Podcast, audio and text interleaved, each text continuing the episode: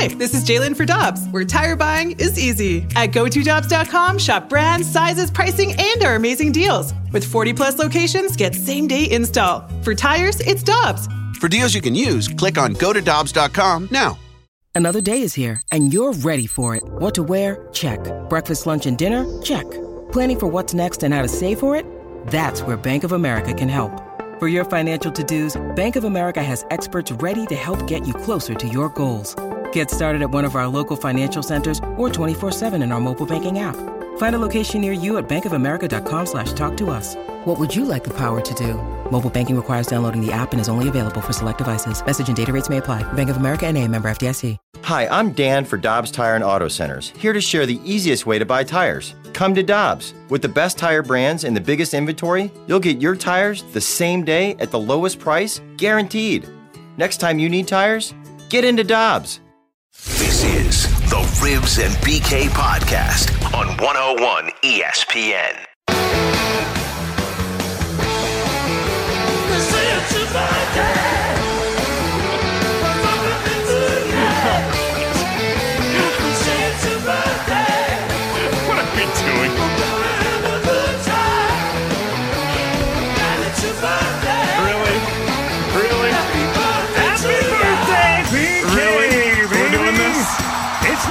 A Monday, it's a birthday. BK, my partner in crime. Welcome to Ribs and BK. By the way, I'm Jamie Rivers. DJ Dirty Elbows with the great song is Tanner Hendrickson. And the birthday boy is Brandon Kiley. How BK. we doing, boys? How we doing? How we doing, buddy? I'm I'm feeling old. My back's a little creaky. The knees don't hold up the same way that they once did. I am washed. I am old, but it's good to be here with you guys today. Now, for our listeners who know that uh, you are substantially younger than me, although still complaining to be old, uh, what's the magic number today? I'm 28 years old as of today. Oh, T-Bone. Um, 30 is right on the other side. I mean, I am I am looking into the abyss, and it's it- my my best days are officially behind me. My worst days are all ahead. I am a an engaged man. That's true. I am buying a house hopefully at some point in the next calendar year. I got a text from my future father-in-law earlier today that said happy birthday I to the old man that lives house. in my basement, And- which basically what you said, except just different terms. so yeah, it's uh, it's gonna be a good one, man. At least So, when you get a birthday, you usually get birthday presents, right? yeah. And sometimes it's a present that you're not sure of exactly. Well, maybe the St. Louis Cardinals have received a birthday present from the Tampa Bay Rays in the name of Matthew Liberatore. Look at you, you radio doing son of a that, gun. eh? Look at you. All right, can we have a bed for this, my man? Can we get our normal intro bed? Um, thank you, Jamie. Thank you to Tanner Hendrickson as well, who is with us today. Alex Ferrario will be back with us tomorrow. I'm Brandon Kiley. It's Ribs and BK on 101 ESPN. So, Jamie, I was listening to the Fast Lane on Friday, and they asked an interesting question. If the Cardinals don't bring back Adam Wainwright this upcoming season, what does the Cardinals rotation look like? Who do you want to see in that rotation at that point? Here's what Brad Thompson had to say in, in regards to However, it shakes out, and I still want Adam Wainwright to be here, and I still am holding out hope that Wayno is going to be a part of this rotation because I'd much rather have a battle for one rotation spot than two. And while we hope that he's going to be good to go, you just don't know with Miles Mikolas coming off of the injury. You don't know exactly what to expect from him. But the Cardinals have so many options and so many good options, and I know they're not all household names. You don't just look at them and say, oh, yeah, that's like the Braves of the mid 90s. No, but they got good options. That won't be the issue for the Cardinals. So the Cardinals have good options. That's not a problem. We know that. The rotation is supposed to be the strength going into next year. We all love the pitching depth, and we've been told about it for years now, and we've seen it in action. The problem is not the rotation.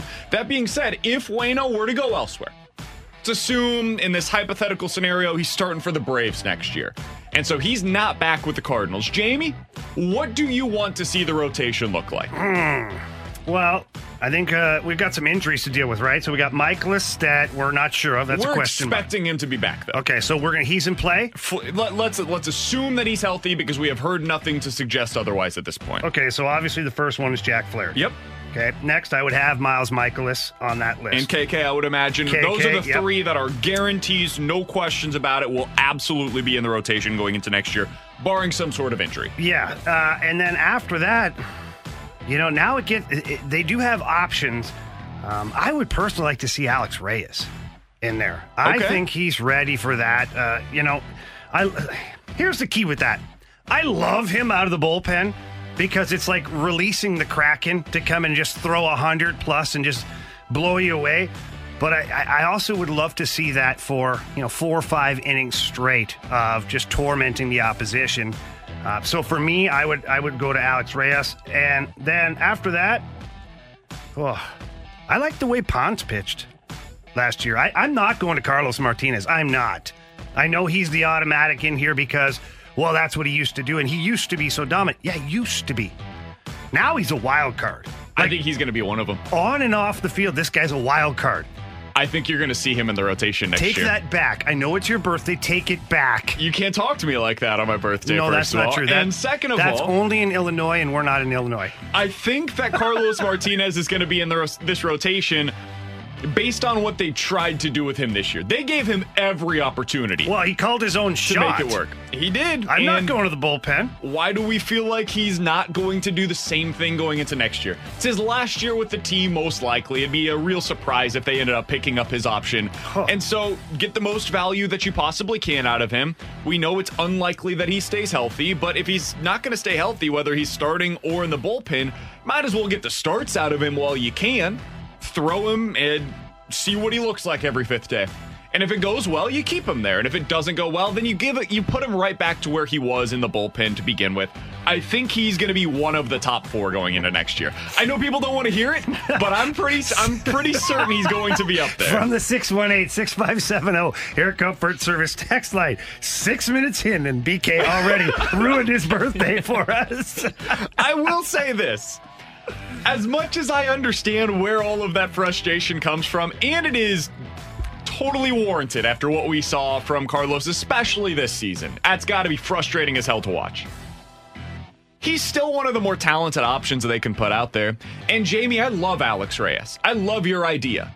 And the the thesis behind going with Reyes is very similar to Carlos, right? It's the upside play. You're hoping that he hit, you, catch lightning in a bottle, he's able to stay healthy, and if he is, well, then he might be your number two starter by the end of the season.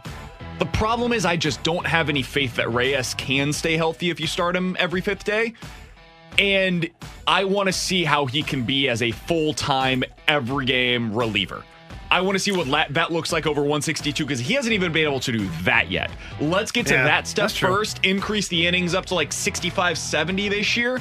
And then next year, if he's able to stay healthy, that's when I think you give him a shot in the rotation. I, I don't disagree with what you're saying. Now, what are the ages? Reyes' age, Carlos Martinez. What are the ages on that? And the So- reason I ask is because at some point, if you're John Mozeliak, you have to start investing in the younger player and just kind of move on from the other one. If they're both wild cards, then you got to pick one to invest in. Carlos is 29, Okay. Reyes Alex- is 26. Alex Reyes is 26.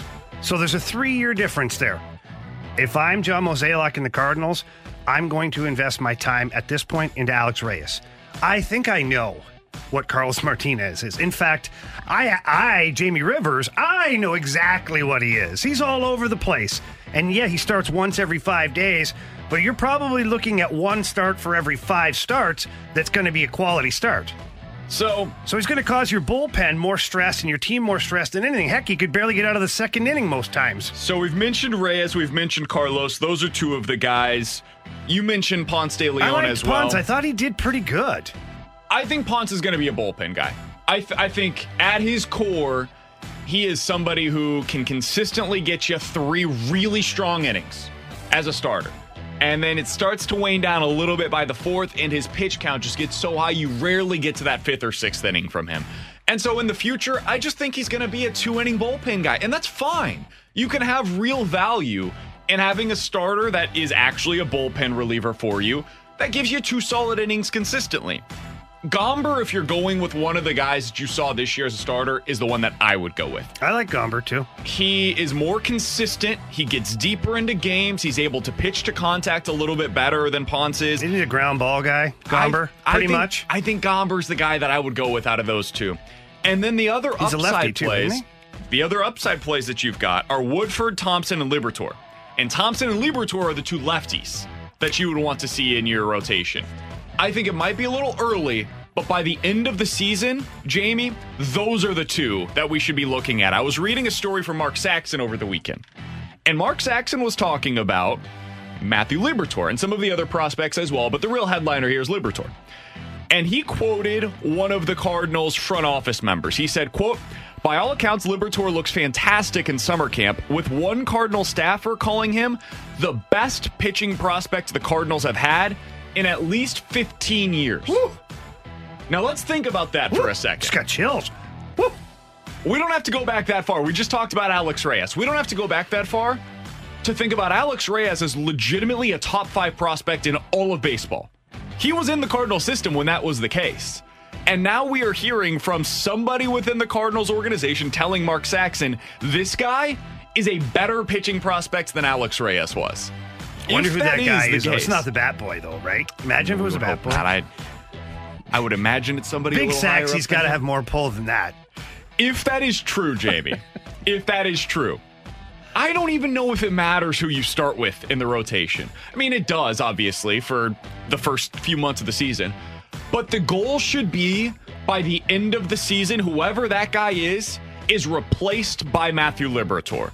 The goal should be that going into September, Liberatore is one of your five starters. He's one of the guys that going into the following year, 2022, the year that we're all talking about, where next year's the reset, and then 2022 is when you start to win again.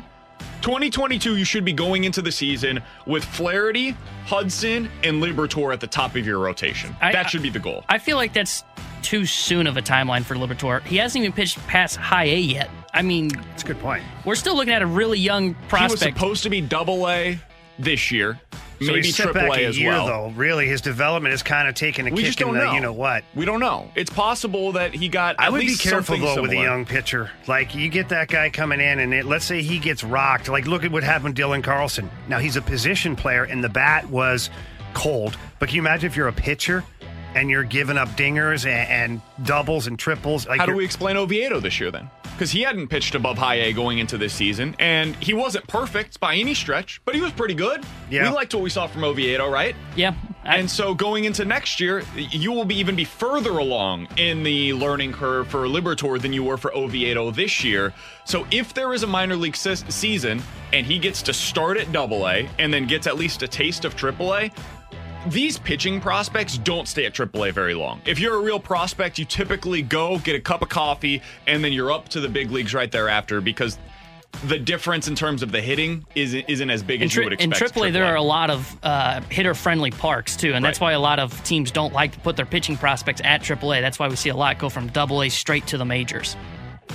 So if you had to guess, Jamie, today, if you had your your pick of the litter and you got to decide, Does this make me feel like we should bring back Wayno?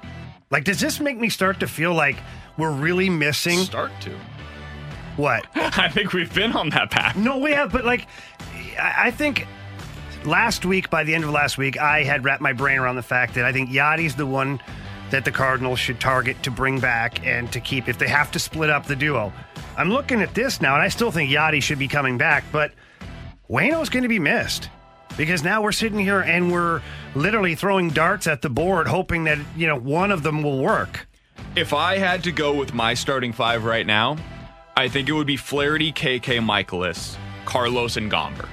And so if you bring back Wayno to your point, Jamie, I think you would replace Carlos with Wayno, and now you've got Flaherty, KK, Mikolas, Gomber, and Wayno in your rotation. I feel much better about that one. I do feel too. like there's more certainty with that rotation as opposed to having Carlos in the rotation. I don't like Carlos anywhere near. In fact, I don't even like him in the bullpen. I might just pay him to stay home next year. I also think that there are fair questions about how Wayno would hold up over 162. There are fair questions about Mikolas, as you brought up at the very beginning. What's his health going to look like going into next year? And you always just have the wear and tear of pitching over the course of a season. You're going to have guys that go on the IL, and you're going to have to bring guys up. And you will have some of the relievers that end up being in the rotation. All of th- this is going to get mixed around over the course of the season. But Wayno just adds one more more known commodity to that rotation than what you have otherwise. I think going into 2022, I feel pretty good about their depth and the ability to be able to call guys up and have them ready by then. I By think next 2022, year you're a little light. I think you're a little light going into next season. I, I think another pitcher to kind of keep an eye on too is look, KK was great this year, but he only had seven starts, and now teams have film on him. So I'm not going to sit here and say KK is going to be as good as he was this year. There's going to be a setback on KK too. I think they're going to have to look at adding another starter in the offseason. It's I've point. talked about that before, and I think there's a guy out there that we can get into a little later that I would suggest for the Cardinals that would make a whole lot of sense to be able to add to this rotation. With Jamie Rivers and Tanner Hendrickson, I'm Brandon Kiley. It's Ribs and BK on 101 ESPN. We're going to talk with Frank Schwab of Yahoo Sports coming up at 12:15. We've got Jared Diamond, MLB insider. He had a story about the upcoming CBA negotiations for baseball. We'll get into all of that with him coming up at one o'clock. But coming up next, Jamie Rivers told me earlier today, BK, I know everybody's excited about Kyler Murray running for 100 yards. He's going to stink five years from now. He'll tell you why coming up next on 101 ESPN. We're back to the Ribs and BK podcast on 101 ESPN.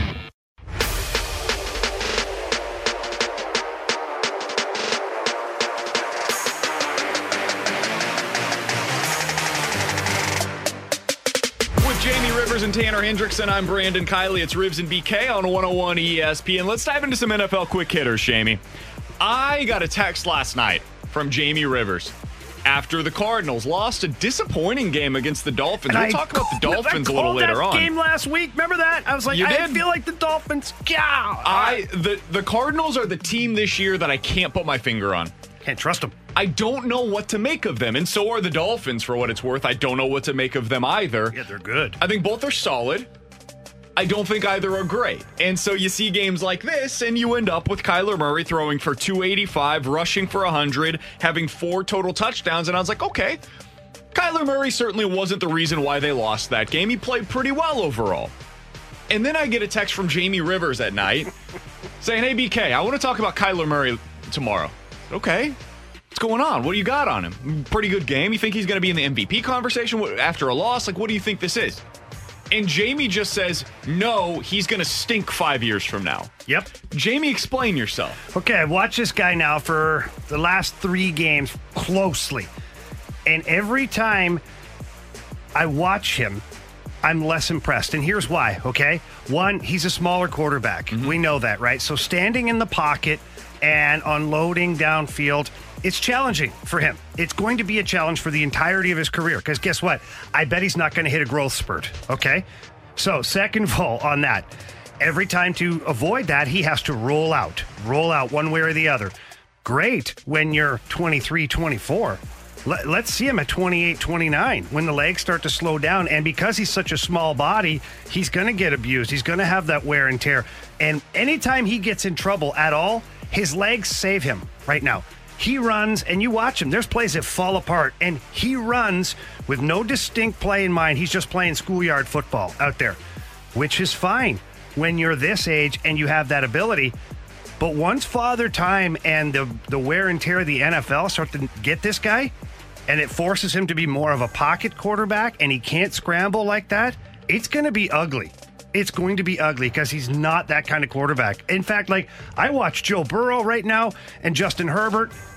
I would take either one of those guys over Kyler Murray right now. The reason being, I can start my franchise with them because even if their legs slow down in the next handful of years, they're big guys and they pass so well in the pocket that I'm going to be okay with that. Kyler Murray, you watch. His trajectory is rising right now. In the next five years, that's going to start come crashing down. It's similar questions to what I had about Lamar Jackson last year. While everybody was getting all hyped up on the Lamar mania, and it was fair to do so, he was amazing last year, and I'm not taking anything away from what Lamar accomplished last season. We are seeing, though, this year, and we saw it again yesterday, some of the limitations of what Lamar Jackson does. That doesn't mean he's a bad quarterback. He's not. He's a really good quarterback. But there's limitations to that, to playing the way that he does. I think Kyler is better than Lamar in terms of his throwing ability. I actually also think he's a little bit better of a runner than Lamar is. I think he's quicker than Lamar is. I think he scrambles better. I think he protects himself a little bit better Yeah, than Lamar does. Which is a negative because he everything he does when he defaults when he checks one checks two downfield and they're not there he takes off. What I mean by that is he slides better. Lamar sometimes Well, takes big hits. baseball player, right? Absolutely. And so he's really good at sliding. And that sounds like a small thing, but it is not because you see guys like Carson Wentz take these massive hits where they're just like plowing through the line.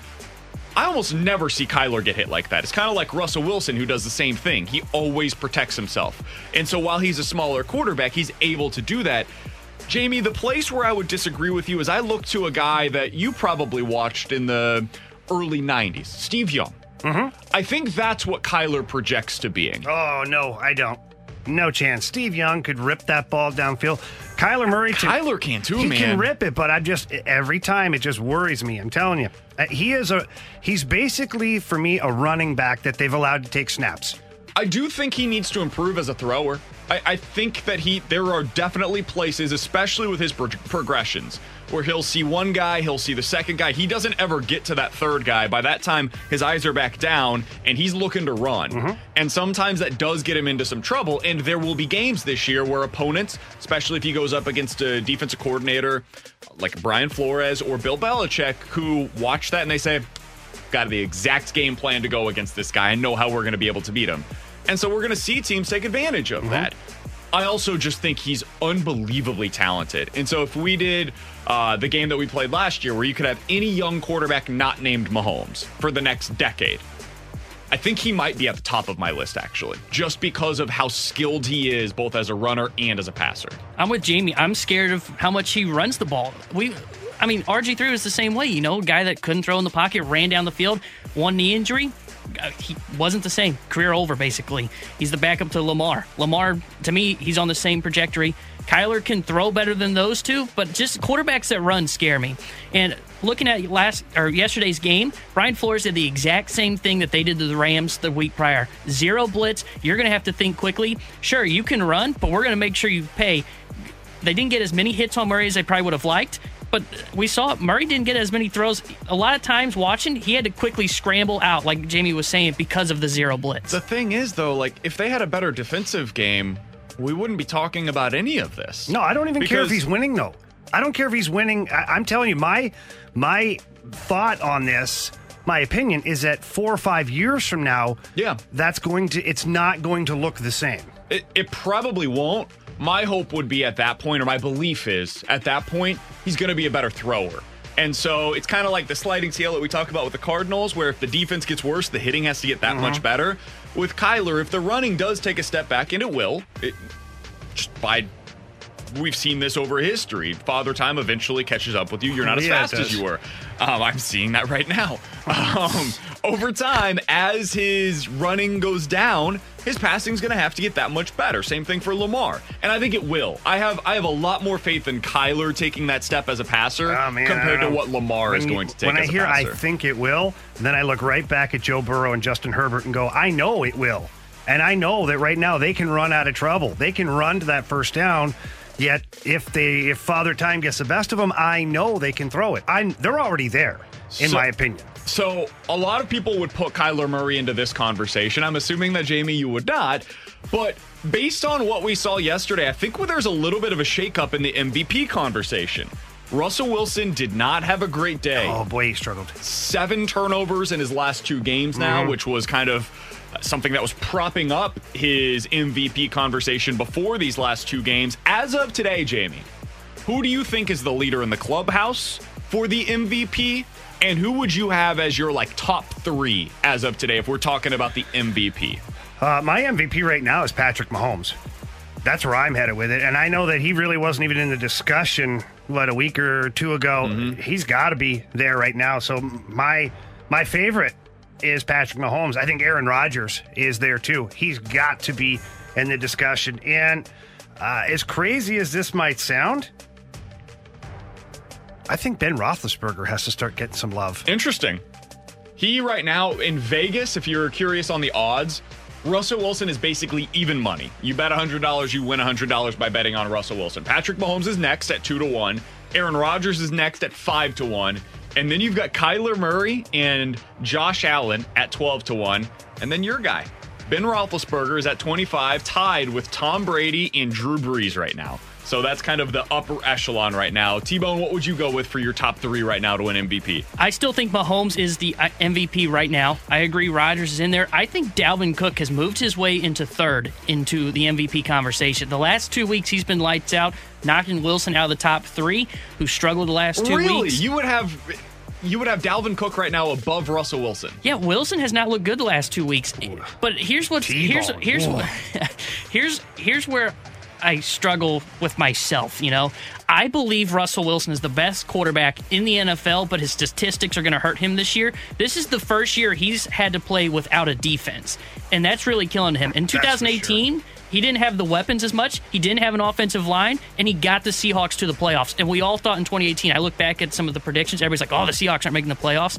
Wilson got that team to the playoffs. That's why I think he's the best quarterback in the NFL, and he does more with less, unlike Patrick Mahomes, who has all the weapons. He has really good weapons around him. But Russell Wilson right now is on pace for 5,000 yards and 56 touchdowns. It's just, bad. It's hard for me to believe that those numbers aren't even going to get him into the top three. I'm just worried. The last two weeks have me worried. Sure. And if that's becoming a bit of a pattern right now, you know, obviously it's two games. You don't. It's not everything to have, put everything in the basket for two games. But if next game kind of looks the same, I'm thinking, this is trending direction. I would go Mahomes one, Russ two, Rodgers three right now. Your guy Tom Brady had a really big opportunity last night. A really big opportunity to be able to step into that at the minimum. He was third great, place. too. He was awful. Oh, my God. Absolutely awful. So let's talk about that for a moment here. Last night, we watched the Saints just destroy the Buccaneers. We mentioned DVOA a couple of weeks ago, Jamie. You asked me, what is DVOA? Hey, what'd you call me? So basically, it is a metric that goes back and looks into every play of every game, and it power rates a team based on what happened on that play over the course of the game, the season, the week, whatever, right? The Saints last night, according to that metric, had the best game of any team this century. So in the last 20 years, nobody played a more dominant individual game than the Saints did last night against the Tampa Bay Buccaneers. So that adjusts for the opponent. So they obviously went up against a really good opponent in the Bucks and beat the hell out of them. Yeah, they did. Jamie, last night, did we learn more about the Saints or the Bucks in your opinion? Um, yeah, I would say we learned more about the Saints. I think the Bucks just they laid an egg. Uh, for whatever reason, the game plan that they had didn't work. Whether it was the defense they were going to throw at Drew Brees or the lack of respect maybe that they had for Drew Brees in that offense, it looked like they got caught off guard because that defense is much better than what they played last night. And the flip side of that, um, you know, Tom Brady was bad. Like three interceptions for Tom. I think he's had a couple of games with with three or four even at one point this year. When that used to be a season for Tom Brady, and so I, I still think we learned more about the Saints than the Bucks. I think the Bucks are going to be fine. I still think the Bucks are going to win the division, but I do see the Saints being problematic in that conference.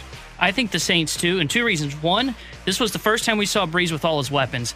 Uh, you had Thomas back, Sanders was there, you had uh, Kamara in the backfield, and two, that defense looked really good. Brady was never comfortable in the pocket last night, and that's hard to believe because usually Brady is a quick couple step drop and get it off to a Supposed to be, yeah. And last night he was under pressure constantly. If I told you going into the game that Alvin Kamara would have 50 yards from scrimmage, you would have told me, oh my God, the Saints are going to get absolutely destroyed. If that's all Alvin Kamara does in this game, they have no chance. If I then told you that Kamara and Michael Thomas would combine for 100 yards from scrimmage, you would have doubled down and said, what happened?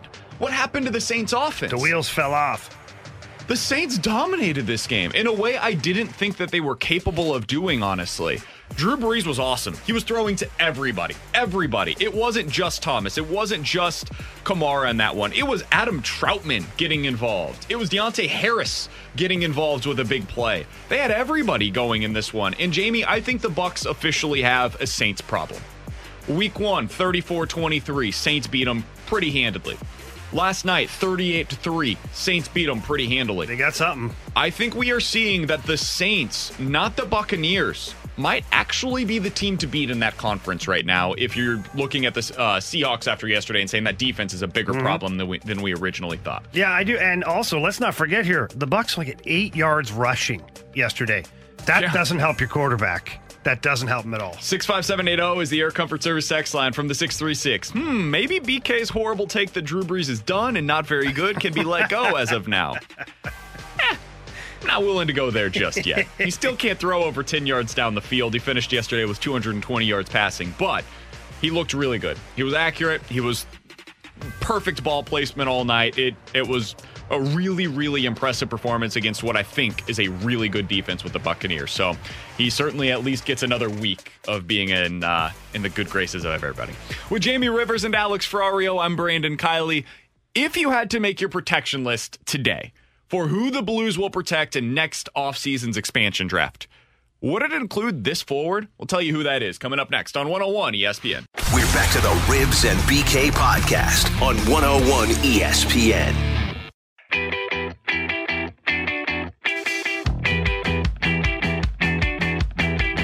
Jamie Rivers and Tanner Hendrickson, I'm Brandon Kiley. It's Ribs and BK on 101 ESPN. Ferrari will be back with us tomorrow. So, who would you protect for the Blues next year in the upcoming expansion draft? The St. Louis Post Dispatch put together their best guess on who the Blues would protect, and the only real surprises were Jordan Kyrou was included on that list, Vince Dunn was included on that list.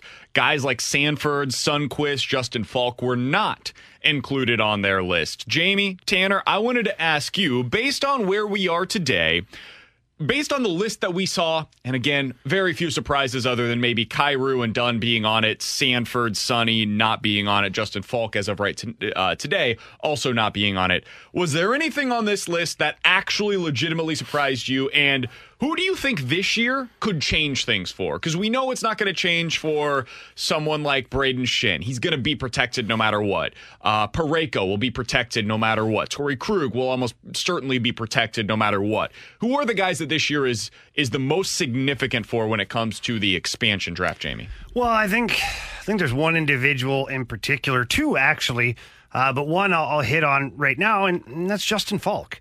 And but at the same time, I almost feel like if he performs really well, it works against him.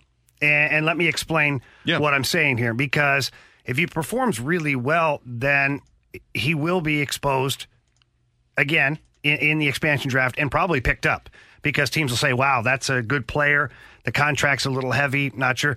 And if he doesn't perform up to standard, well, he'll probably be left unprotected again. And it's a different uh, different scenario for him. You don't think there's any way that he could play this year into the protection list, where Um, the Blues view him not as an asset that they would like to lose, but rather as an asset that they would like to keep? Yeah, you know what? Yeah, there is, okay? Because the Blues have an interesting situation to where they're not going to have to protect certain players. Like, they won't have to protect, uh, protect Perunovich. Um, I don't believe they have to protect Mikkola. Don't believe so. I have to double check my homework on that one. Bortuzzo is going to be coming off the books, and so will Gunnarsson. So those two more guys. Scandella, he'll be left unprotected just simply because he's not in the top three defensemen. Um, so you make a good point that if he plays well and does what he has done in the past with the Carolina Hurricanes and comes in and eats up minutes and does a really good job, then yeah, you, I could see it being Parayko, Krug, and Faulk as the three protected players. Um, but where does that leave Vince Dunn? Right. And, and I think that Vince Dunn has a really important year coming up here. One, he hasn't signed yet with the Blues, which is curious to me because you What's don't the ha- point of waiting at this point? You Yeah. don't have any options anymore. You just don't. Like he has no arbitration. He has no leverage. They've offered him a qualifying offer, and for him, if it was me, I'd sign that thing immediately and get right back to town and start training, and getting ready because there's a lot of young horses behind him looking to take his ice time, and now you have a guy in Torey Krug that's literally the best version of you, Vince Dunn. And, and so, therefore, like I would definitely be at it, trying to prove to the Blues that I'm a regular player. Uh, so it's interesting to me to where he's going to fall in all this stuff too, and his contract will be up. It's going to be interesting. I feel like this year could be a, and we'll see what happens on the contract side of things, but it could be a deciding point between do we move forward with Justin Faulk or do we move forward with Vince Dunn? Because they kind of, it's different roles because one's left-handed, the other one plays mostly whenever he's in his right spot uh, on the right side of things. So it's different for sure. But they kind of fill similar similar roles in Very, terms of very much so. offensive defensemen. They're gonna make their hay on the power play unit. That's where they Smaller bring guys. So if you're going to move forward, you're probably going to have one of those two guys in the long term view. So if you're the Blues, if Justin Faulk this year becomes the player that you traded for him to be, well, then we no longer have a whole lot of use moving forward for Vince Dunn. We've got Perunovich, who you hope can fill a similar role as well on a cheaper contract. And your left hand side is starting to get a little bit crowded if you try to bring him back. So the best case scenario to me is Justin Faulk plays really well this year. He proves to be the player that Army wanted him to be. That contract no longer looks like an albatross. You're going to look at the Athletic next year when they rake their top 10 worst contracts in the league. He will not be a part of it. And then you move forward with him being one of your top three defensemen and he's on your protected list. I think that's best case scenario. How realistic is that? I don't know, but that would that would be if I'm Doug Armstrong, for instance, what I'm rooting for this year. Now, Tanner, you brought up another guy that this is a really big season for in terms of the expansion draft. Whenever we were talking about this earlier today, who's the forward that you think could make or break his year, make or break his expansion list? Um, protection based on what he does this year. Are we going by the big name that I'm thinking of, Yeah. or the small? I think Vladdy. I, I to me, if Vladdy isn't on the ice and can't play a lot and doesn't show that he's back to form, look, two shoulder surgeries concern me. I, I don't know about you guys, but it concerns me of how he's going to return. If he can return back to his star form. If he does not, I would seriously consider leaving him off the protection list, adding someone like a Barbashev or a Sundqvist, and then you look at the chance of okay, do you really think Seattle will go take his contract? If they do, okay, then you save seven point five million dollars over the next three seasons, which could go towards a Parayko deal, a Schenn or a Thomas Bozak or Schwartz deal. So that's why I'd leave him off, and then you can also have protection for another younger player. And if they don't take him, then it's fine, and you can still have him. But I just don't know if Seattle would take the risk at taking Tarasenko. Uh, here's the thing, okay?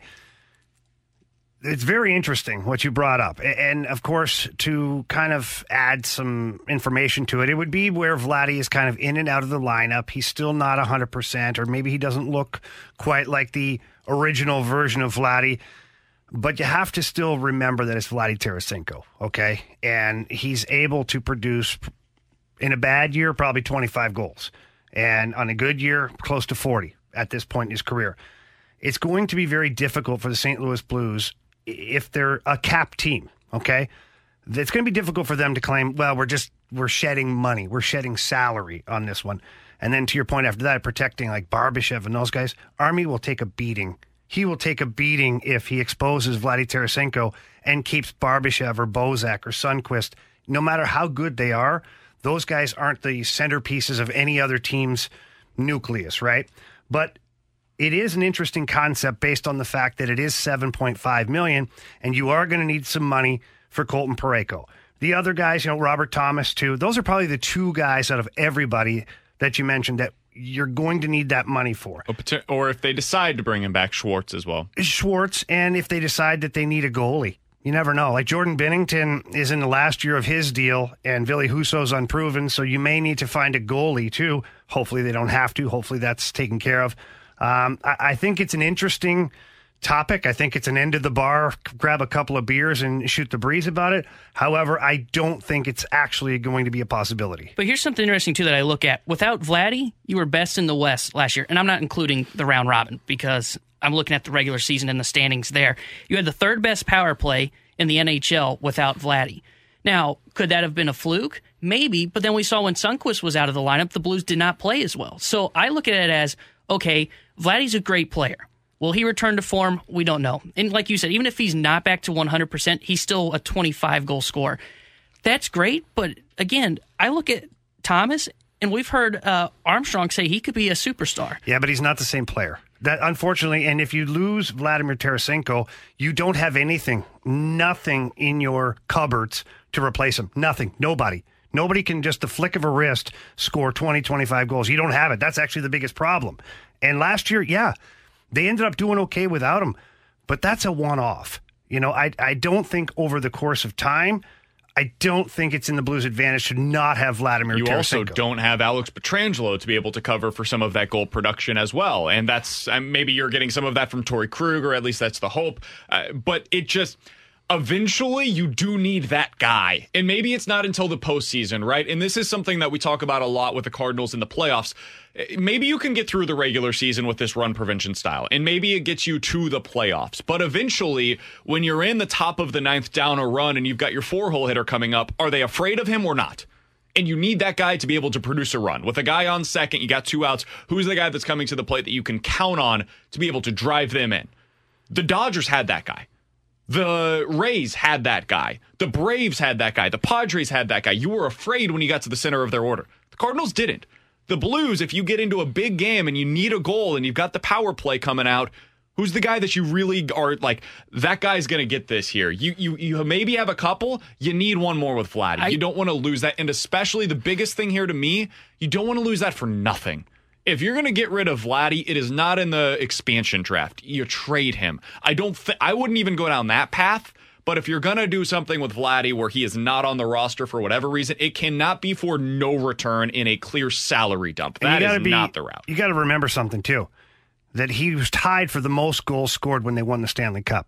So he's been able to respond in big moments, and that was a knock against a lot of Russian players for a long time. Is will they step up in big moments? Well, Alex Ovechkin came through for the Capitals. Uh, uh, Malkin in Pittsburgh has been that guy for the Penguins, and Vladimir Tarasenko. He was a massive difference maker in those playoffs. And I'll go back to game seven. The play he made to hustle down to get the puck to get it to Brayden Schenn for him to score that goal, like that's a big moment. He's 30 goals in 63 career playoff games. Yeah. That dude produces when the lights get the I'm not brightest. giving that prior. Prior to shoulder surgeries. And again, I'm I'm not saying I'm not saying this is exactly what, What I if do. he comes back think, even better though? well, then he's not. He's going to be protected. Well, But I'm just saying, what if he comes back because they they didn't for whatever reason the the last shoulder surgery didn't take wasn't great, and so what if this one here they go in there and they make him like back to normal pretty much. Now to your point, yeah, well then you protect him. But what if he's still on the recovery path and you only have a small sample size of games left? For me, if I'm going to make that mistake with this player, I'm going to make the mistake of hanging on to him too long or trying to get something in return. He's Jamie Rivers. That's Tanner Hendrickson. I'm Brandon Kiley. 65780 is the Air Comfort Service text line. Let's get to some questions and answers coming up next. We're back to the Ribs and BK podcast on 101 ESPN. You've got questions. We may have the answers. Maybe? Text now 65780. It's Ribs and BK's questions and answers on 101 ESPN. 65780 is the Air Comfort Service text line from the 636. Guys, I heard that the Cardinals are one of five teams that are linked to the Indians with Francisco Lindor. What do you make of the report? A little bit of a disclaimer. This came from a guy on Twitter that goes by the name Incarcerated Bob. So, Doesn't mean he doesn't have good takes. he sometimes do- uh, does actually have sources. Other times he does not have good sources. and so I wouldn't exactly take this to the bank. However, Jamie, if we did receive some sort of reliable report that this was indeed the case, what would your reaction be? 'Cause My let, us go down that path and make the assumption that it is true, even though I don't think it is. All right, my reaction is that the Cardinals will finish close, but they won't get it. Just like everybody else. We're there, man. We gave them the best offer we've ever given. We were right there, man. We got second, though. We got third. Would you trade Paul DeJong for him, straight up? Paul DeJong? What? Yes. What kind of a question is Well, that? I'm starting to wonder if these teams, like, Can you would, be stop? You need to take two. You No. need you do take two. Would you trade Paul DeJong for Francisco Lindor? no, it's a, it's a question that I think. That's like saying, would you trade explored. Jamie Rivers for Alex Pietrangelo? Well, no doubt. Well, what if you had eight years of control and Petro had one? But still, it's insane how these GMs, in my opinion, again, in my opinion, view these contracts. but some general managers, I guarantee you, would view Paul DeJong as the more valuable asset than Francisco Lindor, given the contract situation. Because Paul DeJong does have long term control under a reasonable salary, and he's 60, 65% of the player, there are some general managers that would view that as being more valuable than a one year contract for Francisco Lindor in the current times. I am not of that mind. Yeah, but you'd, uh, you'd have to assume that if you made that trade, the intentions behind it all are that you're resigning that player. Totally agree. Paul DeJong, though, has one, two, three, four, five years left on his current contract for four years, six, or excuse me, four million, six million, nine million, twelve, and fifteen million dollars. He has really good club control moving forward. Are you really backing up what you said right now? No, I. I'm like, wait, is he really defending it? Remember what I did with Derrick Goold, where I said, "Do you have an explanation for why Oh. the Cardinals view this?" This is what I'm doing. I'm putting on my Mo bow tie right now. Oh, my. This is what the Cardinals would use as their explanation behind it. They view this as being more valuable. There was a report from Ken Rosenthal um, that the Rockies might be looking for pro talent, not not any sort of prospects Yeah. in return for Nolan Arenado. So I wonder if the same will be true for the Indians. That's why I bring this up. Well, we could trade him Carp then for Arenado. That'd be great. Same as DeJong for Lindor. Well, looking at the Cardinals, I think the reason that they might view DeJong's contract more valuable than maybe the one year left on Lindor. I mean, I don't think this is right at all, but the reason that they would be doing it is because they say, look, even with Lindor, we may not be a World Series contender because of what the Dodgers are. You look at the Dodgers, Sure. they probably say, yeah, Lindor's contract's more valuable than I don't know if they had DeJong, say DeJong's contract. That that's the way I think the Cardinals look at it. if the Indians called the Cardinals today and said, "We will do Francisco Lindor for Paul DeJong," I bet you the Cardinals would say no. Oh my God! Don't say that. I, I, I almost BK, in, in don't. It's Monday. People don't need a reason to be angry, okay? That the Cardinals would reject that trade. Based on what? The contract. No You're- way. You're no telling way. me No way. They, uh, listen for a second. If John Mozeliak had the opportunity to make that deal with the temperature as hot as it is here in St. Louis, not outside, but regarding the Cardinals, that they need this guy in their lineup. They need that elite bat, that elite player, the guy they're going to wrap the franchise Uh-huh. around. And you're telling me he'd say, "Yeah, I'll take a pass." No, this is what he'd say. Well, that's cute. One of them Probably. makes $4 million next season. The other makes projected, in terms of his salary from arbitration, $21 million. But they You're telling to me they're adding against each other. $17 million to the payroll for this upcoming year, along Well, with heck, maybe you're paying Carp 18, so that's going to disappear. So that difference that you're talking about disappears after one season. Yeah, because you can take one that money. season is what they're all telling us they have biblical losses for. How many Lindor jerseys do you think you're going to sell in St. Louis? More than DeJong. More than DeJong. Absolutely. So we close the gap a little bit there too. How many seats are we selling with Lindor next well, year? tha- that obviously depends, right? Hopefully, we're selling some seats, and I guarantee you that more people would be putting their butts in those seats to watch Lindor. 65780 is the Air Comfort Oh Service no, we're line. not doing it. This is an interesting question. Do you believe that the Cardinals would trade if if the Indians made an offer of Francisco Lindor straight up for Paul DeJong? Do you think now would you do this? Do you think that the Cardinals would say yes or no to that trade? 65780 is the Air Comfort Service text line. You can also get your answers in on the Rhino Shield mic drop feature on the 101 ESPN app. Do you think the Cardinals, the Cardinals, would accept a trade of Lindor for DeJong straight up? The Rhino Shield mic drop features on the 101 ESPN app. We'll get to that on the other side. Plus, is average good enough for the Cardinals offense going into next year? There are some really intriguing numbers from Derrick Goold that I want to get to that suggest yes, just being average offensively would be enough. We'll get to all of that in your mic drops coming up next on 101 ESPN. We're back to the Ribs and BK podcast on 101 ESPN.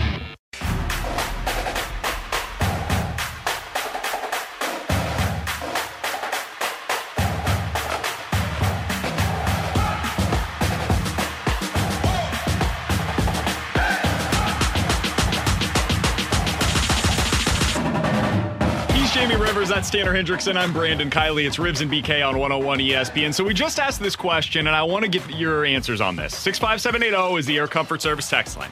If the Indians called the Cardinals today and they offered Francisco Lindor, who has one year, eh, 20 ish million dollars remaining on his deal, and they said, in return, we want Paul DeJong. Your shortstop, he's on a four year deal. He has $46 million remaining on this deal. Four years of club control remaining for Francisco Lindor, who has one year of club control remaining. Not would you accept that deal? I think we would all accept that deal. Do you believe the Cardinals would accept that offer? I put this up on Twitter at BK Sports Talk. You can vote in the poll there. I'd be curious for your answers here. 65780 is the Air Comfort Service text line, and the Rhino Shield mic drop features on the 101 ESPN app. For anybody that just got in their car and is just starting to listen, Jamie, Tanner, where are you at on this? Do you believe that the Cardinals would accept this type of an offer? Yeah, I do. I really do. I think they have to. At this point right now, like I, I mentioned before going into the break, uh, this baseball town, Cardinal Nation, is just dying to have that elite player, that bat that's consistent in the lineup. And yes, Paul DeJong is a very good player. I like him as a player. He's solid. Uh, defensively, he's been above average when it comes to offense. Last couple of years, he's tailed off at the end of both seasons. A little bit of reason con- for concern. However, you get a chance to get a guy like Lindor. Like, come on. You got to make it happen, especially if it's like a one for one like that. And Cleveland's just trying to get rid of some of that money. You got a lot of money coming off the books one year from now. I think you can absorb it to step up a little bit, take on more salary for this season coming, knowing that you're going to have some breathing room after that. So, yeah, you got to take this trade. I agree. I think the Cardinals would take it, and I, I go back to what we talked about last last week. I think on Friday, we talked about you know a 10 year contract. Would the Cardinals be willing to invest in 10 year contracts? And I brought up, you know, you look back at some of the recent 10 year contracts that were signed Cano, Pujols, Jeter, A Rod, Joey Votto. Uh, if they sign those contracts before their age 27 season, they're worth it. The whole contract, they are worth it. That's why I think the Cardinals would do a trade for Lindor like that. So, if you could, Tanner, we've got some audio from Bob Nightingale that should be in my folder from today. Bob Nightingale was on with us on Friday, and I asked him a question. Do you believe that the Cardinals are philosophically opposed to doing 10 year deals? Like, are, are they, if we go into this next upcoming offseason, do you think that at that point they would get into the market for 10 year contracts? And I wanted to know is this something that is a Lindor problem? Is it a specific player to player question, or is this just philosophical? They're not going to do stuff like this. Here's what Bob Nightingale told us on Friday. You know, I haven't just because they've been pretty public how they want to lower payroll. And, uh, you know, you can't lower payroll by bringing a guy like Lindor who's going to be making $20 million uh, and plus. And where you, you know, where you saw him tip her hand, but not bringing Kolten Wong back at, at 12 million. So it's hard to foresee that. I don't, think the Cardinals will be a real long shot. So that's not the one that I was looking for. It's all right. Don't worry about it. Bob Nightingale basically Still said, pertinent. "Yeah, it, it's basically he said they're they're philosophically opposed to this. They they don't do these long term contracts. Mo hasn't done them. He will not do them. He doesn't believe that this is something that the Cardinals will look into. That's kind of where I'm at. I am at the point of why would I believe that the Cardinals are going to give out this kind of a contract? And so, Jamie, you're absolutely right. If you go into a move like this and you believe that the Cardinals would re sign Lindor immediately, then you're not looking at this as Lindor for one year versus DeJong for four years. You're looking at it as Lindor for 10 years versus DeJong for four. And so, in that situation, okay, you come out ahead even, as opposed to behind with the years of club control. I'm not looking at it that way because I'm, again, putting my bow, Mo bow tie on here. I don't think they would give him the 10 year contract. I think going into next season, after listening to what everybody has told us, the, the national experts, the national analysts, I am no longer all that excited about next year's offseason either because I, I have a real fear, a real uncertainty about whether or not this organization actually believes in giving those big long term deals out. I have a real question about are they going to commit seven, eight, nine, ten years in big time money, 20 to 30 million dollars, whether it be to Seager or Correa or Story or Lindor. I don't know if it matters the player. I just have a hard time believing they're going to bring somebody in from the outside internally and to give them that big time contract. And so to answer my own question, I don't think they would accept this offer. As much as it pains me to say that, I really think they would say thanks, but no thanks. We believe in Paul DeJong. We have four years of cheap club control. We have uncertainty with um, the the payroll for next season. We have uncertainty with what the fans in the stands are going to be next year. We think we can win our division by standing pat because the rest of the division is also taking a step back. We're going to keep our options open next offseason. Although, again, me personally, I don't think that they will do much. and we're going to have to pass on this for now. We'll, we'll maybe revisit l- the Lindor conversation next year. If that happens and it gets out media wise, right? Like you better hope that at that point the Cardinals keep that really quiet and just say, ah, you know what, we're going to say no for now. We're going to move on here. But if something always leaks out, I think Cardinal Nation would go berserk. I think they would. I think they would lose their minds, and that's just because everybody's talked about Arenado, Lindor, heck, Springer this year, but those two in particular are game changers. I, I don't think that people would be happy. 65780 is the Air Comfort Service text line to get involved in this. We've got one Rhino Shield mic drop. This comes from Alec. Absolutely. You trade DeJong for Lindor. I don't care if Lindor only has one year because you know if the Cardinals are trading for a superstar type player that only has a one year deal left, that they're going to do everything they can to extend him. I think that's what we saw with Holliday and Goldschmidt. Furthermore, you have more salary coming off the books next year with Fowler being gone, Miller being gone, Carpenter more than likely is going to be gone. We're going to have room, even with a down year with less fans. So do it. Pull the trigger.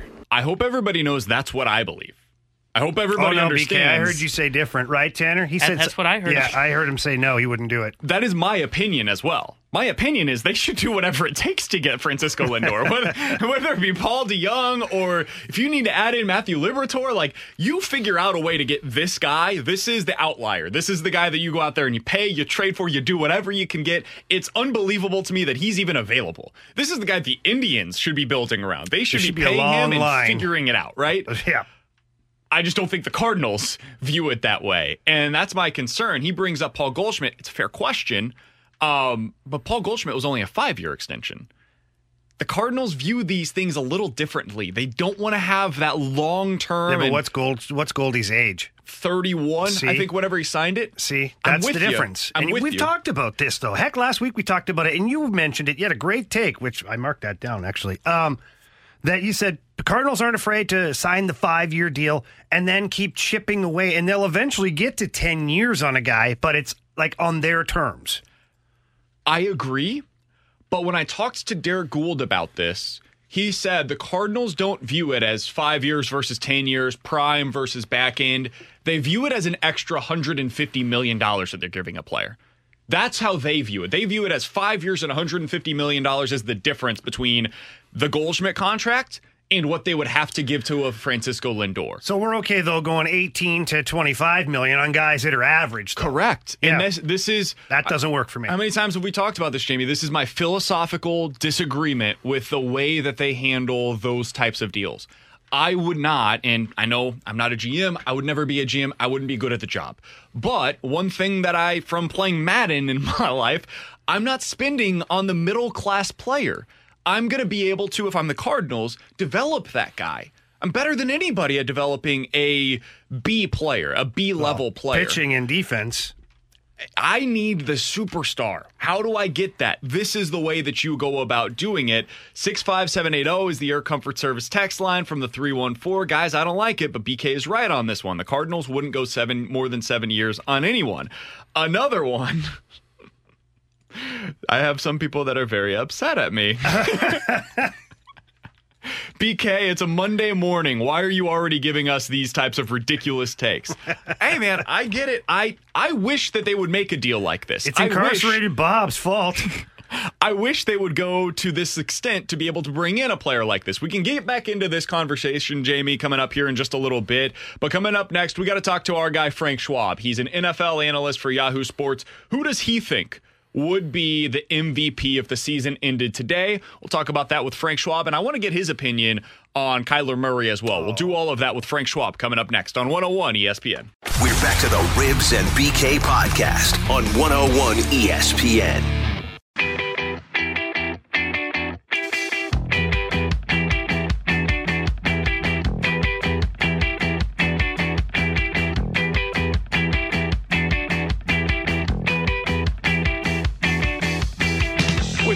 Rivers and Tanner Hendrickson, I'm Brandon Kiley. It's Ribs and BK on 101 ESPN. Excited to go out to the Brown and Crouppen Celebrity Line. Happy to be joined by our guy, Frank Schwab. He's a Yahoo Sports NFL writer, and you can follow him on Twitter at Yahoo Schwab. Frank, we always appreciate the time, man. How was your football weekend? Good, good.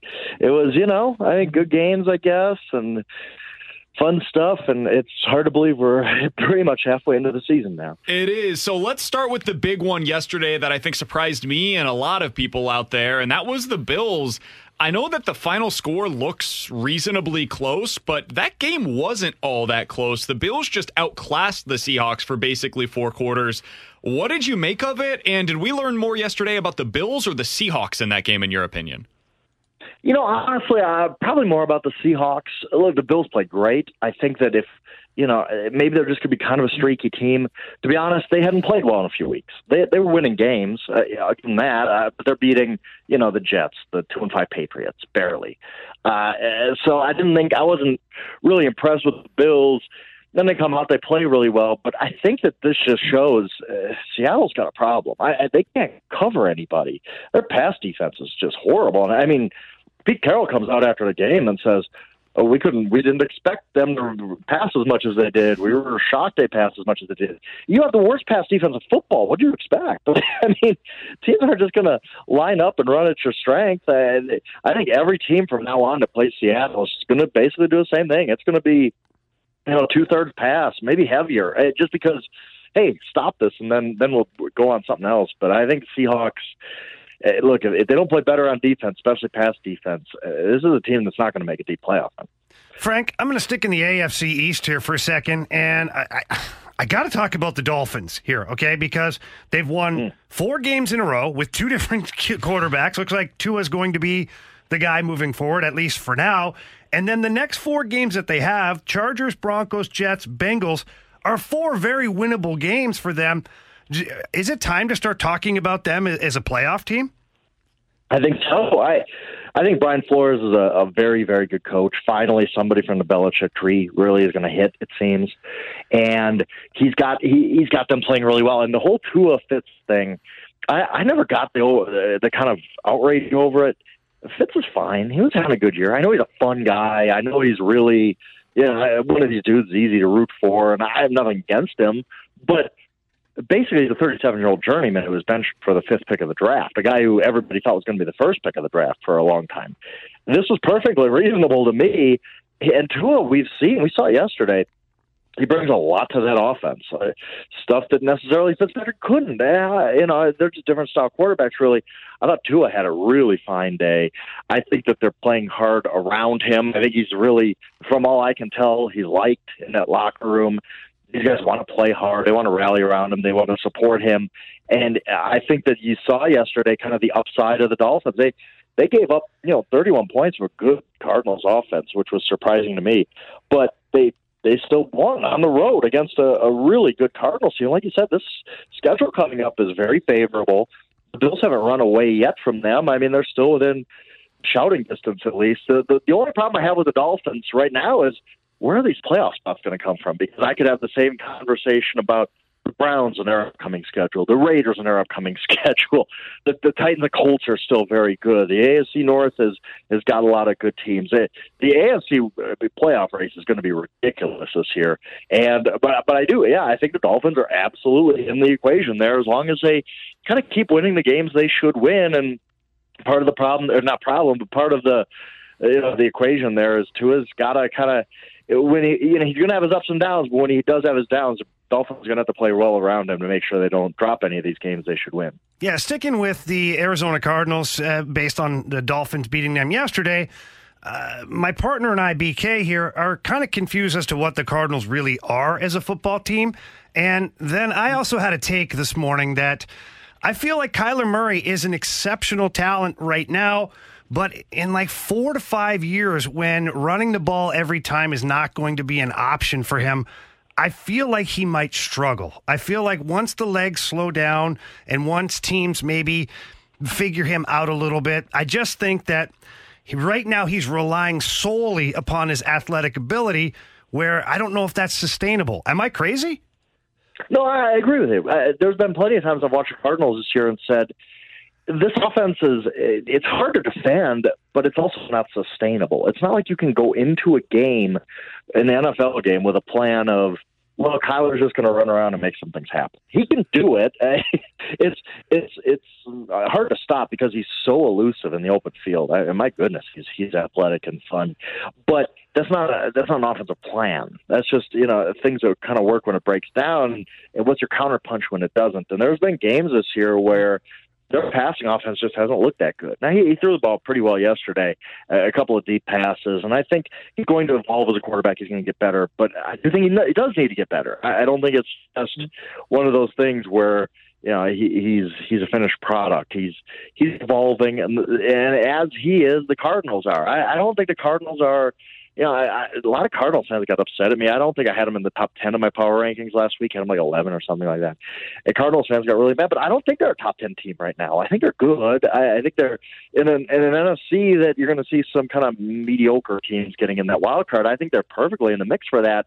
But this doesn't strike me as a team that could just go out and beat you know, really good teams week after week after week. They, you know, lost to the Lions at home. They've lost to the Dolphins at home. They're they're good, but they're not yet where they need to be not great on defense, kind of inconsistent and unpredictable on offense, but they're fun and and they're they're growing, and I think they will continue to grow. But they do need to still continue to grow. We're talking to Frank Schwab. You can find his work over on Yahoo Sports, where he's an NFL writer. All right, Frank, we've we've already talked a little bit about Tua. You just talked about Kyler. We were not able to see Joe Burrow this week, but we've seen some fantastic things already so far this year from Justin Herbert.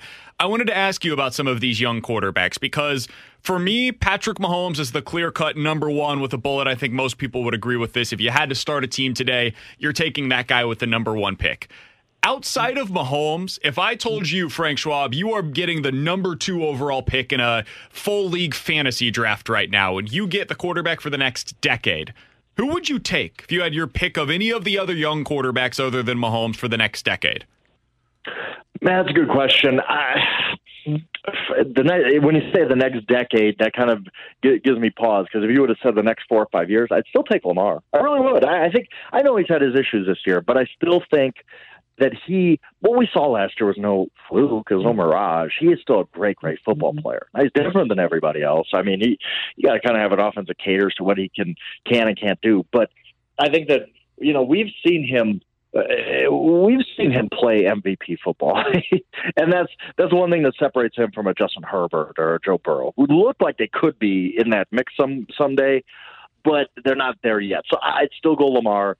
And I, I'm telling you, I, I, the young talent at quarterback is just exceptional. We got more coming in next year. Obviously, Lawrence leads that list. You know, people when anybody complains about quarterback play in the NFL is just complaining to complain because quarterback play in the NFL has never been deeper. It's never been better. It's we got these young guys coming in and just playing out of their minds right away. I mean, we we all remember when it used to be that rookies needed a couple of years, right? Like you needed a sit the whole rookie year. Your second year, you come back, you're going to get a little bit better, but you're going to start. Now these guys right away as rookies are playing well, and I think that's going to continue because you know all the training these guys do, the information they have at their fingertips. Quarterbacking's never been in a better spot, and uh, there's so many of it. You can your question, you can answer that many many different ways, right. and it, it'd be very reasonable. And they're they've never been more fun either. I mean, there's guys that can win with their legs. Oh, yeah. There's guys that can win with their arms. There's uh, basically all of them could do it either way on any given day. I mean, Frank, we're looking at if you're not good within your first two years, to your point, teams are ready to move on from you. I mean, there's real talk about Sam Darnold, Daniel Jones. Is it time to move on from those guys already? 10 years ago, that never would have been the case. And now it's like you better be good right away. And I think it's kind of fair in some ways because we've seen it elsewhere, or teams are ready to move on from you. Uh, the last question that I did want to ask you about is last night's game because we saw the Knights or the Saints rather just beat the hell out of the Buccaneers. Eh, kind of similar to what I asked you earlier. Did we learn more about the Saints or the Bucks in that one, in your opinion? Oh, I think the Saints. I think that you know I, I had been questioning them to be honest. I, I had watched them and they're barely beating the Bears, and and you know they need overtime to come back and beat the Chargers at home. And I'm sitting there saying this Saints team might have lost a little something. They might not be as good as they were.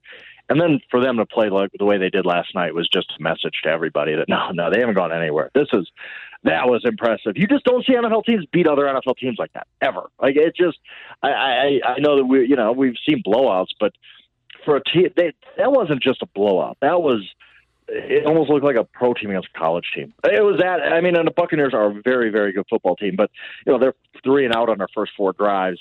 The Saints, I think, scored seven of their first eight possessions, and the one they didn't was a fumble at the two yard line. what a game for them! I think Buccaneers are going to be fine. They're a good team. Uh, they're going to bounce back, but I think the Saints sent a message that don't forget about us. When you're talking about Super Bowl contenders, we'll, we're still right there with everybody. He's Frank Schwab. Find his work over on Yahoo Sports, where he does excellent work. He's an NFL writer for them. You can also give him a follow on Twitter at Yahoo Schwab, Yahoo S C H W A B.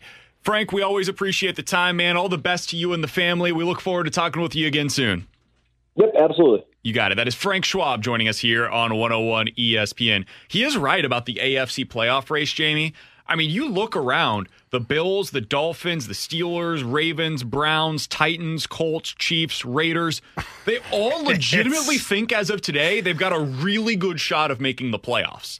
I just listed one, two, three, four, five, six, seven, eight, nine teams. If they don't do the expanded playoffs, at least two of the teams that I just mentioned are going to be left on the outside looking in. That's wild, man, because I think all of those teams have real claims to being uh, uh, at least an interesting out in the first round of the playoffs this year.